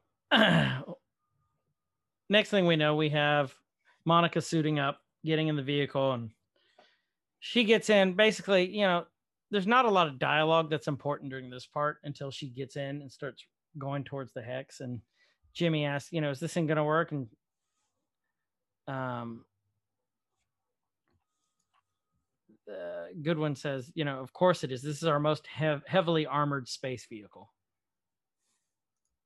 So Monica goes straight into. They said she's going to sail through it. She goes straight to the hex, and instead of just sailing through it, it actively blocks her. Mm. Like it's like she hit a brick wall, and then all of a sudden, it said the density's matching her, which that means the hex is alive somehow. Not necessarily the hex, but the person controlling it knows what's going on Reactive. reactive thank you and it starts doing almost a 90 degree because it starts pushing it up and as it's doing this it's they think it's disintegrating but it's actually rewriting the vehicle which i thought was super interesting and monica got out of there okay just barely and it spit the truck out and it looked like an old what is that an old like astro Yeah. the front of turned into like an old Astro. That is an Astro, isn't it? with the the fake wood paneling and all- Yes. hmm The old Astro van. Yep. And then I mean, it flew it, and Monica's like, you know, I'm gonna get through, and Jimmy Woo's like, uh, no, come back, and of course, Monica runs straight for it. Yep. This is such a cool scene. It was so when she's going through, you can see all her past lives, quote unquote. I'm doing air quotes, past lives, the ones in the hex. Mhm. that are following with her along with her um and then i did you guys catch the talking Mhm. do you remember what they were saying Well, it's different different parts of her life whenever she's had to overcome things. So overcome um hard points in her life it seemed like in like her mom was uh telling her, you know, you can do it. Um even Captain America comes in and I'm sorry, Captain America, uh, Captain Marvel comes in at the end and you hear her voice and it's basically it seemed like to me it was helping her get through it. It was all these hard times in her lives that she had to overcome. Uh, that's that's how I took it. I like the uh the Fury quote out there. where I says, do too. "If- only if you can only if you learn to glow like your Aunt Carol. foreshadowing like three seconds away Mhm. and then yeah you, you see carol talking to her like like you're saying you know her mom talked to her and all of a sudden as she starts pushing through when carol starts talking that's when all of a sudden all those personalities pull together and monica's eyes start glowing it's not like really a blue blue it's like a, almost a light Yeah, like- ice blue ice blue Right. thank you Mhm. or a neon. Oh no, they're kind of green. Yeah, they're they're freaking cool looking. Yeah, it doesn't look Regardless. Normal blue human eyes. No. Well, and then all of a sudden the Ah, hex She starts turned into a White Walker. That's what it is. that's, that's, yeah, that's what it came. It is Kind of the same color. Oh yeah. Um, but then the hex opens up for her and she pushes through. Yeah. And then everything she's seeing, she's seeing the EM spectrum. Mhm. If you t- you can tell because you can see when she's looking at the power lines, like where the couplings are, you can see it coming out of there. Which means since she's entered the hex for the third time, she's gone full on photon. I like how that flowed. Full on photon. full on photon or Captain Marvel or um what was the other I forget who the other one was she did. I forget. Um but I it was it was a great scene, Yeah. Yeah. Which means she is now fully powered. And she can see like the light, she can see the electricity, she can just see the energy because her powers in the comics are energy manipulation. Hmm. So, um, and then she strips off her suit, her um, the space suit, and starts running. We'll get to that when we get a better view of what it looks like. But it looks like two things. I texted Kyle one of them last night. Um, Yeah.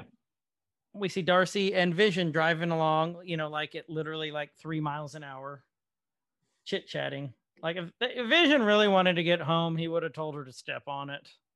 Let's face it Or- here. I mean, he's he's flown in past episodes. He could have just, you know, scooped her up and Right. went on.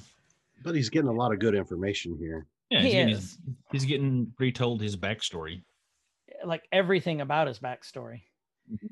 And then while they're in the middle of this, you know, they get another red light and Vision and Darcy's like, you know, why are we getting this out here in the sticks? And Vision goes, he's sitting in a chair saying, I, I think Wanda's creating um, impediments to stop me from returning home. He he thinks that she's trying to actively stop him. They finally get the green light, and then all of a sudden, uh, an electric company comes out, the Hmm. contractors to fix the lights. And then Vision looks, breaks the fourth wall, looks straight at the the uh, camera and gives kind of a look again, Jim Halpert style. Yep, yep, yep. And then, you know, Darcy's like, take your time, fellas. You know, they're just sitting there and they're just talking more about how uh, he's Ultron, he's Jarvis, he's all the parts. He's the sum of all those parts. So I just thought this is a really a cool recap for a lot of people who have, haven't seen the movie in, you know, six, seven years. Yeah. I like how it he's learning that Wanda killed him, but not because she wanted to kill him, but then she had to watch him die twice. And so he's learning why she is the way she is. Um, but um finally um I almost called her cat. Uh Darcy as you know, because she can see that look, says, I can tell I've been watching for the last week, which I think is kind of interesting. You know, it's been, I guess, a week for them, but for us, much longer. But Yeah. I've been watching for the last week, and what I can tell is that you two really love each other. And so I think it's really interesting that she would want to convey that even though he might not be real, what they have between them is real because he doesn't i don't think she wants them to to fight each other. They don't he doesn't want them or she doesn't want them to be at odds but the best way to get to wanda she knows is through vision. Mm-hmm. um, and so it, it's really smart that they had her say you know reassuring and not just well she killed you you know and she she's got your kids right now and get them all angry but instead taking that path of you know she still loves you. You you love each other. I've been watching. And um it, it's a it's a great way to try to relate to somebody who is either depressed or having a breakdown not be confrontational but come at it with the love I agree. Um, next thing you know, we see Monica running up, and if you pause, actually pause here and look at her costume, so it's a two, it's a twofer. It looks like her. It's the same colorations as her Captain Marvel costume, um, with the black cape and kind of the um, the white uniform. Hmm. If you look that up, that's what it looks like. but it's also eerily remnant of the Fantastic Four costumes, one of their iterations. Yeah, I can see that. Um, because the four was where the sword logo is. It was black and then it was blue. And if Reed was the engineer who designed that vehicle, it would make sense he would also design maybe their space uniforms to prevent because this is going to be part of her uniform that prevented um like any sort of radiation or something hitting her. It makes sense after they the Fantastic Four got caught by the rate the cosmic energy, Reed would create something to stop this from now on. So uh, that's why I think it's kind of a, a two for why I still got hope that it might be Reed Richards we might be seeing because it does look eerily similar to the Fantastic Four uniforms. I can definitely see that. So a couple of things that uh with this um with Wanda you know getting angry and using her hex powers to throw her out and then uh, throw Captain Rambeau out but of course Captain Rambeau does the superhero you know knee that um, Deadpool makes fun of in in the Deadpool movie Right. Uh, lands the with superhero landing.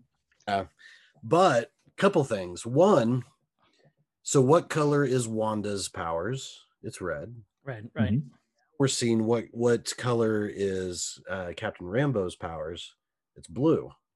All throughout this, we've seen red and blue, and and originally we thought maybe that was for Tommy and Billy, but that theme that keeps reoccurring uh, reoccurring all throughout this is that red and blue, and this may be the the two, the red and blue that's that it's referring to. Uh, oh. The other thing that popped out to me was I think that all of us can agree that the best movie, not just best superhero movie, but best movie within the last 50 years was easily BVS. Um, it was just monumental and should have won every Academy Award. In the comics, typically when two superheroes meet, or a lot of not typically, but a lot of times when two superheroes meet, and we've seen this in in a lot of the Marvel uh, Netflix series. We've seen this in uh, DC for sure. But when two superheroes meet for the first time and they don't know each other and don't understand each other, they typically fight. Um, and that's exactly what we're seeing here. Uh, so the two superheroes, not necessarily villains, but uh, and the BVS is just an example. And no, I do not like that movie. um, and I think it really hurt the name Martha. There will be children not named Martha for decades thanks to that movie. But um, the idea that we in this scene we get not only the emergence of Captain Rambeau as you know superpowers and is equal to um, to Scarlet Witch because Mhm. she stops her, but also we see the the colors and that represents a theme that we've seen throughout so far and then also um, you know that meeting meeting of the two so i thought that was a really cool really cool scene that a lot of things really popped out to me just in that small scene Right. That's I didn't even think about any of that. I, that's a great explanation though. Yeah. so you guys do agree bvs best movie with last 50 years Oh, hands down. okay good great I actually didn't mind that movie. the thing that bothered me the most not to go off too much of a tangent was lex luthor how it was played and a lot of that but I, I agree. That was terrible. uh, please let's never do a nerky about BVS. We're gonna do one just to annoy you now.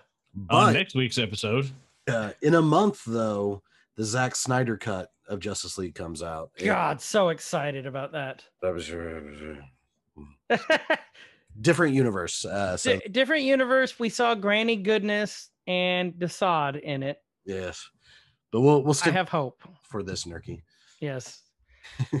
so okay, so like you're saying, they're talking, and the whole thing's about Vision, and Wanda starts fighting Monica on this, backs her up. Then do you guys notice who, um, as they're screaming, that we have the um the delivery guy, the same delivery guy who was the Yeah. milkman and everything else. But did you notice what company he worked for? I did Pre- not. Presto, yeah, like a magic thing. And then did you notice what their logo is? hmm, I didn't see that. Or It's a did- rabbit on top of their hat. ah, I just thought it was kind of a clever little nod. Yeah, and a, a call back to the second episode uh, because they had that trick that they were trying to do, but then also the magic. Mhm. Nice. Yep. So, but then if you look, then there's someone in the garden next to her, like kind of looking. It's Dottie. Mm-hmm. Dottie's back. We finally see Dottie. Um, except she's just very, you know, 2000s Dottie now. But So, did you know It- what flower she's uh, working with right there? Those are red roses or uh, yellow roses, aren't they? Well, the technical name is Frosticus roses. So, I'm, Are you being serious? Or are you talking out your ass? I I just wanted to be cool with another theory. God. You got me. I, I, I'm like, really? But I mean, like, I know we were talking about how Dottie's here, but she hasn't been seen. She's here, but this is like, I don't think this was chance. They just had her watching this, just kind of on looking to see what's Right. going on. Right. I think there's something more to this. I just, I don't know what the hell, what though, at this point. I So really upset don't. that he got me with the scientific name for yellow roses. Frostus. I, be, I, It- I took that hook, line, and sinker. Now I'm looking at what yellow roses are really called, and it's not Frost- that, Justin. It- It's Frostus Dumicus. um but then you know th- then they're basically just fighting. Wanda's got her hex powers out and she's ready to use them and monica gives her this look the bitch please look and says do it. And wanda's powering up and monica's daring her at this point. It's weird how the faceless onlookers are just frozen, like frozen. Right. Well, and then, yeah, and they're just sitting there. And then here's, I think, it was a very pivotal scene when she says, "That's the difference between you and Hayward. You know, he's gonna burn. He's gonna burn the city to the ground, Mhm. and he's gonna make you the villain." And she looks at her and says, "I already am, Yeah. or whatever. wh- wh- Maybe I already am." Don't don't let him make you the villain. Right. Yeah. And Agnes is watching this and just has this weird look on her face and kind of walks out. And then it was just a great, it was a great dialogue between the two of them um, about how, you know, you don't, it's okay to be in pain, but work through it. You Yeah. know, don't take it out on an, any people. And then all of a sudden Agnes comes out and she says, Young lady, I think you've overstayed your welcome. Poor Wanda's been through enough. And and she tells her run, run along dear and just looks at her and gives her this smirk. And it, this smirk tells you something else is going on. Something deeper and it's not just a normal let's say like uh, one of the three of us were getting in a fight not the one hey come on let's go over here. Let's go drink a beer. Let's go over this way. Mhm. there's something there's al- something almost sinister about the way agnes was saying stuff. That's how i took it. Mhm. And then the delivery guy's just yep take a note, moving along. move along But- um I think Monica's getting to because she's she's relating, she's empathizing with everything that Wanda's going through, and I think she's getting to her. So it's interesting that if Wanda is controlling Agnes, why Agnes would then come out and stop that empathy, stop that understanding, and then put that wall back up, if you will, between Monica and Wanda. So as that was happening, it was like, okay, well, why is Wanda wanting this to be um you know, because she's already shown that she fully understands what's going on and she's controlling this and, and has referenced that several times in this episode and the last. Um, so is that Wanda making sure that Monica stays between and doesn't empathize, or you know, is something else going on? So, um, and and you know, we'll find out here in just a minute. But man, this episode's so good. It really Yeah. is. Well, then we're we're back to Vision and Darcy at the intersection again, and the the guys get done with the light, and then all of a sudden a crossing guard comes out with a stop sign, and then you know, she blows the whistle, and then there's all these kids being led led by those little kid leashes. Yeah. Going through, and Darcy's like, "What's next? Puppies?" That that line right there, kind of going back and rewatching it, kind of sticks with me when she's like, "Kids, what's next? Puppies." So when we get a little bit later, you know, I might be reaching some here. I'm just like they've got We're they've got in my head, but when she when she mentions like, "Oh, now there's kids. What's going to happen next? Something with a dog?" Yeah. What that's the thing. That's the beauty of the Yes. NERC. We- We're all reaching at this point. Uh, But I mean, who was the biggest fangirl of this show? It's Darcy. And so she's seen that there were no children, and then suddenly there are children. Mhm. Yeah. They didn't have a dog, and suddenly there's a dog. So she's just repeating the pattern of what she's been watching on the show. That there oh, was a dog. there's children everywhere. Okay, great. Oh, now or not everywhere, but now there's children. Okay, and then what happens next? Oh, now there's a dog. And so I I think it's I think you're you're onto something as far as you know she's just uh repeating the pattern that she's seen on the show that she's fangirling so hard for. Yeah. Yeah. Well, and then you know, Vision's talking to the camera again outside the truck, just like it's normal.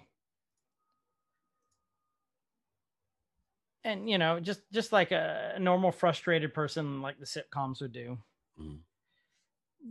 But then all of a sudden it hits him. He, he says, "What am I doing here talking to you? I I should be going to see my wife." And then you know he kind of stumbles off set. Hits the And- with his head. Yeah, yeah, just you know very comedic. Yeah. But then next thing you know, that shows us that it's not comedic is he's phasing through the truck, flying off. And, like these Darcy- things were happening at, at the same time right. in his little vision head. Well, and then next thing you know, Darcy's like, you know, I'll, I'll just meet you there. Cool, whatever. Thanks. And we see uh, Agnes leading Wanda into her house, sits her down, and you see that they've been watching. Um, you see, hear the TV, and they've been watching um, Yo Gabba Gabba, and there is, which is kind of odd for being ten year olds watching Yo Gabba Gabba, because Yeah. that's more of a 40 year old man. Is it weird that I watch Yo Gabba Gabba? Very. yeah, yeah, a little bit, a little creepy. Oh, I mean, I don't. I was joking. Ju- Justin likes the one that looks like a pickle. Um, I do Is it a pickle? Okay. Anyway, eh, weird orange pickle.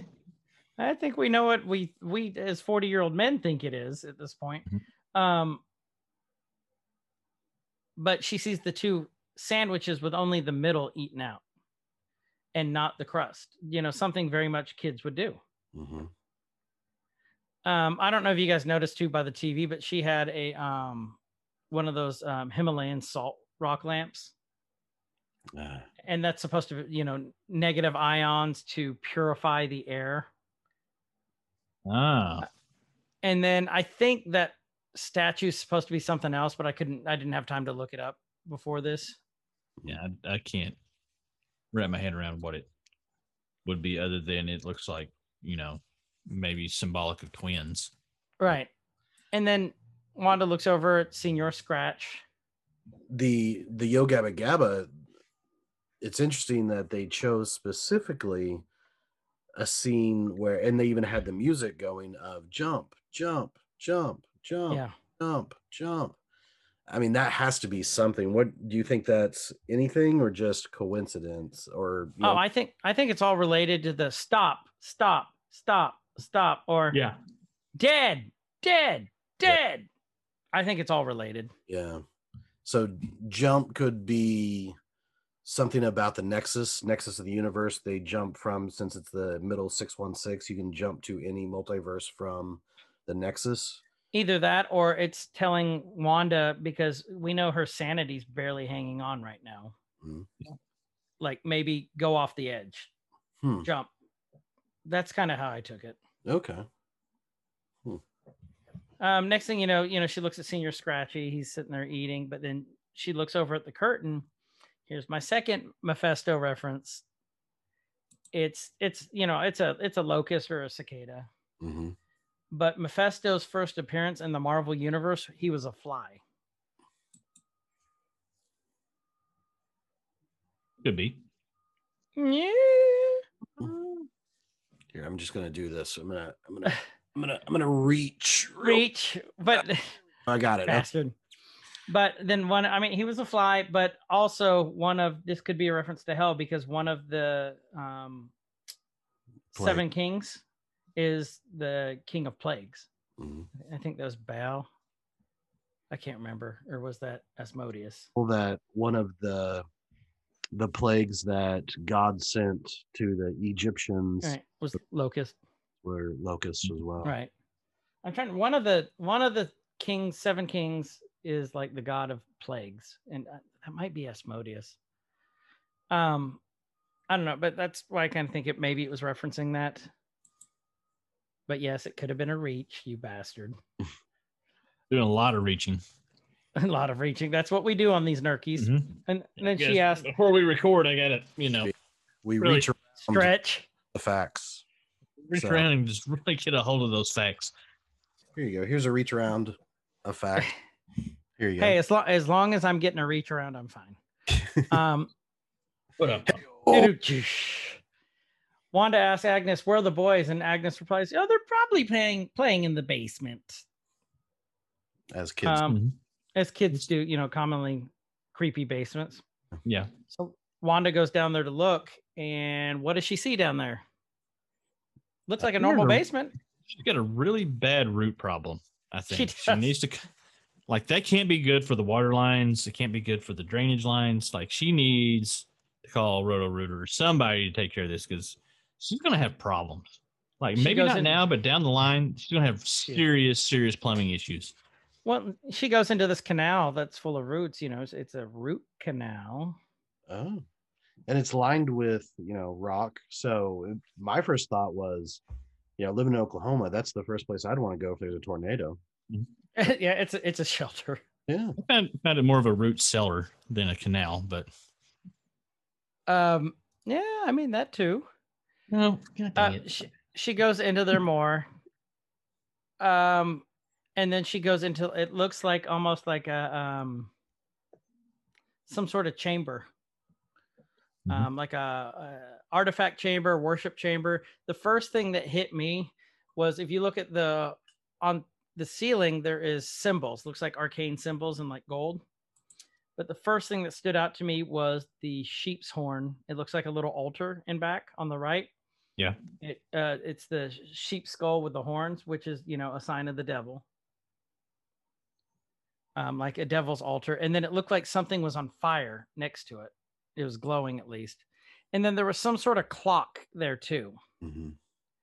and I c- could not tell what time it was stuck at.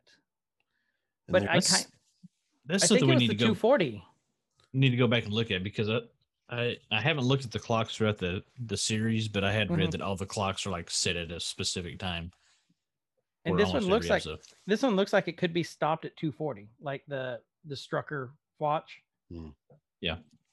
So the symbols that are up uh, over each of the archways, I was wondering about that. If those were some type of like Wiccan type of you know witch type of Mhm. symbols, or if this because I I just don't know enough about that lore, and I don't know enough about Marvel lore to know if these were were you know something dealing with um, superhero or villains. Uh, but I thought it was interesting because the, the light is shining on these gold um log not logos but symbols that Mhm. on are over each of the um uh archways And So- it's really only on, on on that level too. It's only over those things, spe- Right. Specifically.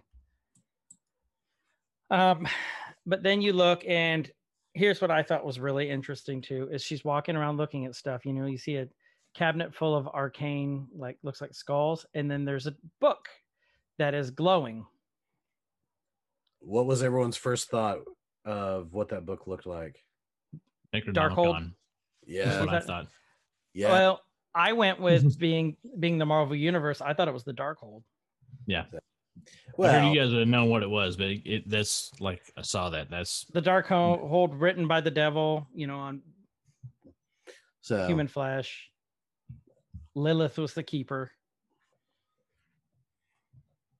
But yeah, no, it's I thought the Necro Nec- Necromicon too, but it, being not Marvel Universe, I'm like that's if that's the Darkhold, we're definitely into a cult at this point, which we knew we were, but this just cements it. And Yes. then seems like it's bringing in the mystical with the cosmic, which I think is really interesting, uh, because they could have had anyone be the the protagonist, or well, not necessarily protagonist, but be the the good guy, and they chose Cap, uh, Captain Rambeau, who is Mhm. cosmic. Um, so I thought I think it's interesting the idea of mystical and cosmic, and and I equate this to DC stuff because that's what I know better. But the biggest, um, you know, Superman is invincible pretty much, but the only thing that he is really susceptible to is mystical powers, Mhm. magic. And so that's what my first thought was was why would you have cosmic and mystical together, not just have all cosmic or all mystical? Um so I think it's it's really cool how they're doing that, but it could also it could bring in um you know Marvel has quite a bit of um vampires and werewolves and and different things like that throughout their um their. Morbius, You got Morbius, you got um well Blade. Blade, Morbius, Uh, Dracula. Um and so this might be a way of of bringing in some of those other mysticals um Deacon Frost. plot points all throughout different Disney Plus shows coming up uh, later that we Well, we don't know yet. well, we do know the Morbius movie is about to release True. Yeah. Jared Leto, but I don't think that's set in the same universe. I think that was still the Sony Sony. I, the the Venom verse. yeah. So I think it is too. But I think they're planning on. I don't know. I think they're planning on bringing him in because I've heard Venom's supposed to show up in three, Spider Man three. Hmm. So I don't know. We'll see. Um, but then all of a sudden Agnes walks down there and she goes, "Wanda, Wanda." My favorite line. You didn't think you were the only magical girl in town, did you? And when I think magical girl, I think like Sailor Moon and stuff like that. But this was just funny. Just um, Ag- she- or Agatha now. It's going to be hard to break from Agnes to Agatha. She looks like disheveled. Like her hair's kind of a little crazier. It's like she's not as uh Like put together. as put together as she has been like leading up this. Like she's never been like super prim and proper. Like a couple episodes she kind of was, but like She looks like she's been through some shit. Like and she's wearing. I mean, very much front and center. that Yep. We can And- that brooch. she's petting Senor Scratch like a uh, cat too. Mhm. If you notice. Mhm. And then she says the name's Agatha Harkness. Lovely to finally meet you, my dear. So we were right. One of our predictions hit on this. Yep. She is Agatha Harkness, which is the oldest witch in the Marvel universe, one of the most powerful too. And then all of a sudden, if you notice, Wanda's face starts glowing like purple Mhm. around her temples, like the same way Vision when he undoes the thing, except his is yellow for the Infinity Stone, for the Mind Stone. Agnes is, we're assuming this is Agnes, and Agnes has her own creepy music, Mhm. which actually This- I actually love that. this is such a cool sequence. I freaking it really I just is. love this sequence. Well, and Agatha comes, you see her come down in a haze of purple. It's like Wanda's red, it's purple. So in the comics, Agatha helped train Wanda in the use of her powers. She was very pivotal in this. She also was the one who helped Vision and Wanda conceive the twins in the comics. Mm. To do this, she had to take a piece of Mephisto's soul. So she's very, very um in it, she's a very important person in the Vision Scarlet Witch storyline. Intertwined in their lives for sure. Right, right. And she she's played both good and bad in the comics Mm. because it just depends on what threat there is. Um, because with like uh, the way Agatha always describes stuff in the comics is the universe has to be balanced. For good, there has to be evil. For evil, there has to be good, and you have to balance them out. Um, That you see balance Agatha talk. Yeah, very Thanosy. Yes, exactly. And then, you know, Agatha comes down and then all of a sudden just changes. And again, you see the brooch front and center. And it's the first line of the song is who's been messing up everything. It's been Agatha all along. And then it's Agatha all along is the name of the show. And it's very like goopy lettering. hmm um who's been pulling e- every evil string and they cut back to episode two at when they're the magic show. And they're going to pick up the bunny and vision's like drunk basically. And there's agatha sitting there with her hand like doing like a wanda almost like how when wanda releases her hex powers. Agatha's doing it except it except it's all purple. Um and it you know it shows agatha harkness and she's insidious and then when herb um was trimming the bushes she did something to the back and the purple went up behind him and she did the smile and then pietro when he showed up at the door what's behind pietro Her. Her purple. and and the purple smoke the which means which to me okay on this part this to me means she couldn't we know it's agatha is the mastermind behind all this trying to not even necessarily break wanda. I think my theory is she's trying to keep wanda together at this point. Um she is messing with her but she's trying to give her back stuff that she's lost. Um it's kind of what i'm thinking. Uh, like i said you guys probably think something else. Um No, I can see that. I don't see her as the way the character portrayed. I I don't. I don't see that playing out to be a big bad moment Yeah. at all. I don't know, because I mean, the song says who's been messing up everything, and if she was uh, an ambivalent force, if she was a force for good to help, then she wouldn't be messing up anything. Um, so I, I don't know. I think this song and this this whole um, this whole scene from here to the end, I think, is showing how she keeps throwing a wrench into everything. Um, I I don't know, but i don't know either by throwing Well- the wrench in, she's allowing others to be able to come in. Um, so I I don't know. Well, with the Pietro thing, I think she hasn't been able to. I think she's trying to give Wanda again what she wants. Mm-hmm. because Monica mentioned her brother and her her you know how she missed her brother and how he died. And then I think she wasn't able to pull our realities Pietro back, so she pulled in the Fox universe's Pietro.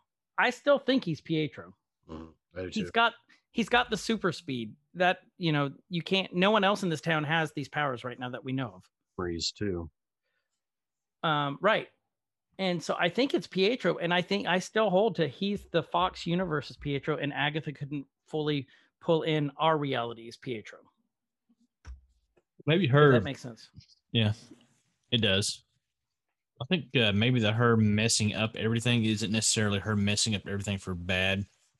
Maybe her messing up everything is messing up what Wanda is trying to do, which may be inherently not good. May not necessarily be evil, but whatever Wanda's doing isn't necessarily, you know, it's not great. And so the stuff that Agatha is is uh, messing up is uh, she's not like I said, she's not messing up for the bad. She's kind of doing little nudges to correct her to keep her from going completely off the rails.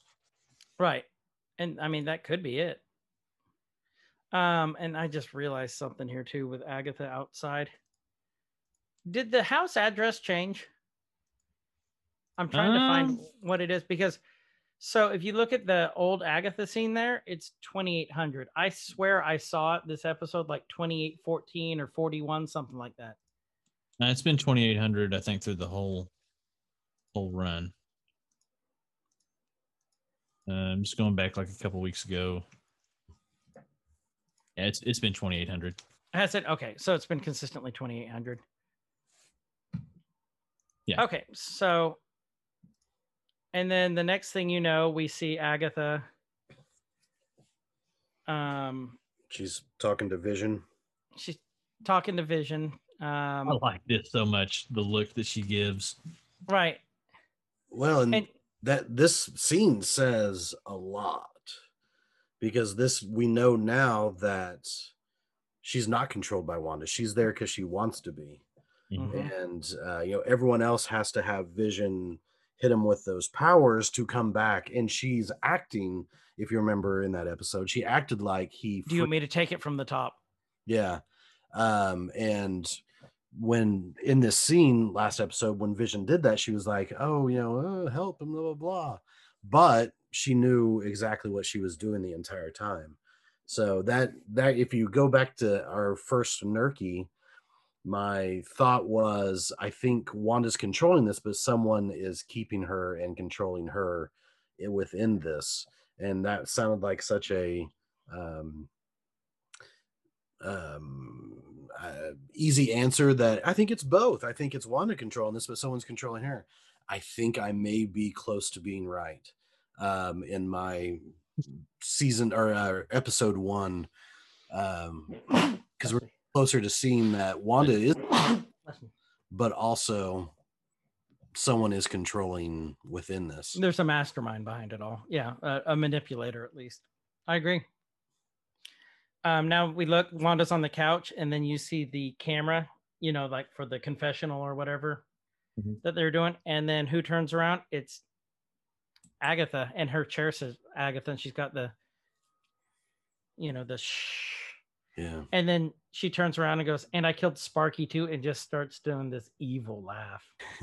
If you uh, go back and watch again that part where it says, well, maybe you deserve, or do you think you did because you deserve it or whatever? Yeah. Listen to that closely. That's Agatha's voice, but in a um, modulator, so a lower tone. Right. You can definitely tell. And in the first time you Oh. hear, you you can't tell, but go back and play that.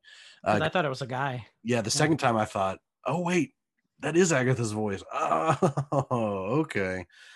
Um, it's it's actually pretty cool how they did that. Um, and not just throw in some random guy's voice, but it's actually her voice modulated. You can tell when you re-listen to it the second time. Right. So I'm gonna have to I'm gonna have to go check that Yeah. out then. Um then we get to the end end credits, you know, our typical LEDs. Here's where Marvel throws us for the loop. This is the first time in seven episodes we've had a mid-credit scene. Finally, Noise. it's like things are coming back to normal. Uh-huh. And then um it's Monica sneaking around Agatha's house, opens up the cellar door, and you can see all this purple on the roots. And then all of a sudden, who happens to show up behind her? Pietro. Pietro. And I love this line Snooper's gonna snoop. And to me, this shows that, you know, he's still being controlled by her. And maybe he's her enforcer. Yeah. like to keep people away. And did you notice that the the um, flowers around that cellar door were purple also? Hmm. I did. And I noticed the color scheme of the car parked in the driveway more than I did the flowers. The flowers. It seemed Yeah, because there's purple flowers everywhere in the house, and Oh yeah, I didn't get, I didn't What? catch the purple flowers, but that's that's spot on. yeah, I just thought the I thought the car in the driveway had kind of a Iron Man theme to it. Well, Well, and just then- as, as a nice little nod. Did you notice Monica's eyes at the end too? What color they were? blue. I think it was purple. No, You let's think- look here. Go look and pause. I think it's purple. Ooh, yeah, they're those are purple. I think it. Oh, okay. Or maybe it's not purple. Maybe it's light purple. Purple. Purple, light purple. But I think it's purple. And I'm wondering if that's the Think it- the the glow surrounding Pietro. You know what I mean? Because whenever her eyes turned blue and she had that power, it was that White Walker blue, and this one is Right. that. This is yeah, It's definitely a different shade. yeah. Hmm. Something to think about. Let's give him something to. Let's Think give him about- something to nurk about. Oh, there's our next song. Oh, you say that for the next one. Yep. Um, so with that, you know, of course we go over two hours again. Um, but this just so damn good. We're sorry. Mhm. We're not sorry. Sorry, not sorry. No. Um, we have two episodes left, so I'm really excited to see where this is going to take us. Potentially three. So potentially three, but right now officially 2 Mhm. So, um, with that, um, Kyle, what are you watching or reading this week? Um, I haven't added much to my list this week because I've been um, doing a lot of editing and streaming and such. So, um, I'm hoping. So, what have you learned this week then? What have I learned? What is something good that I have learned? We can just bypass that. Did you learn about plumbing at all? I did. I did. I've learned that pipes will freeze in, in sub 20 degree weather. Uh, I've learned that the city uh, municipal water systems aren't as reliable as they want you to think they are. And so, but I have water again. So, but I just Okay. really low pressure. Yeah, it's it's it's crap all over town right now. When this stuff starts thawing out, it's going to be a It's gonna be absolute shit show. Yep. Yeah. Justin, what are you reading or watching this week? Uh, a new show that was on Netflix is called Amend. It's not uh, sci-fi uh, nerdum type thing, but it's it's really good. It's looking at the Fourteenth Amendment and how it's been uh, enacted throughout the course of the United States and uh, Fourteenth Amendment of the Constitution. And so, if if you want a good read, or I'm sorry, a good watch of, um, excuse me, a good watch of um, an entertaining way to look at the Constitution, and I, which I know people are already starting to like click off, but uh, and how it relates to um, people of color and women and and different uh, minorities. It's it's really really good. So uh, it's hosted by Will Smith. It's written by Larry Wilmore Oh, that's cool. and uh, has a lot of different actors and people on there.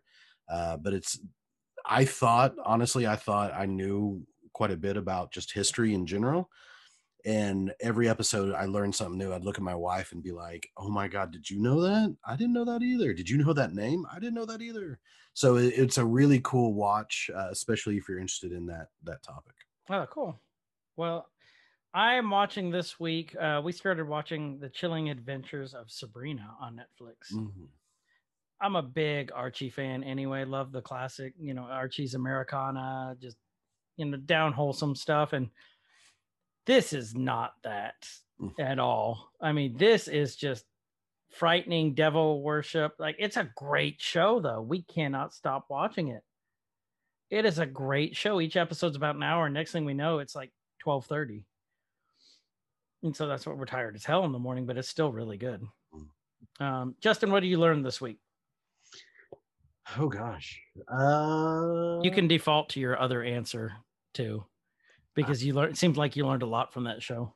I was gonna say that's that's what I learned most about was uh, the influential people of the United States and how it shaped our society today that I had no clue about, which I think is endlessly fascinating. So that's that's definitely what I learned.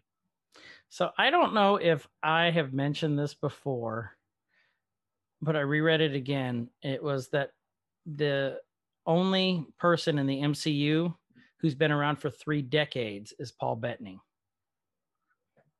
Hmm, that makes sense. He's the only he was he was Jarvis in Iron Man. He was Ultron in Phase Two, or not Ultron, um, Vision in Phase oh Two. yeah, phase two and three, and then um he is Vision in phase four. Hmm. So he's the only MCU person to be around for three decades. so far. So far we know of. Dun dun dun. Bum, bum, bum. With that, you all thank you so much for sticking around with us and listening to our nerky. I know it's a long listen, but we appreciate you. Thank you guys. So sure with you that, uh, Mhm. join the Discord, join the discussion, um, help us vote on what Justin needs to bedazzle across his ass before the uh, run of WandaVision is over.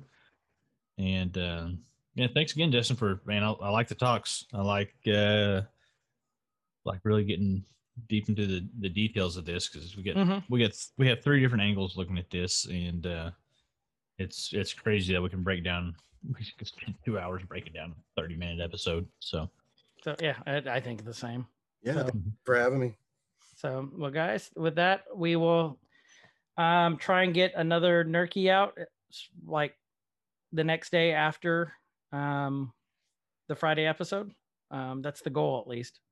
We have lives, as hard as that is to believe, with as much content as we're putting out lately. Um, but we do. Um, so Mhm. we'll try our hardest to get it out. Um, Yep. So thank you for listening to Every Man's Guide to Nerddom. Um, our Nerky, I'm Chris. and I'm Kyle, and you guys have a great day. Nerdcore it could get elevated. Nerdcore could rise up. It could get elevated. Nerdcore used to be just a made up word. MCs shied away from belief. Rest assured.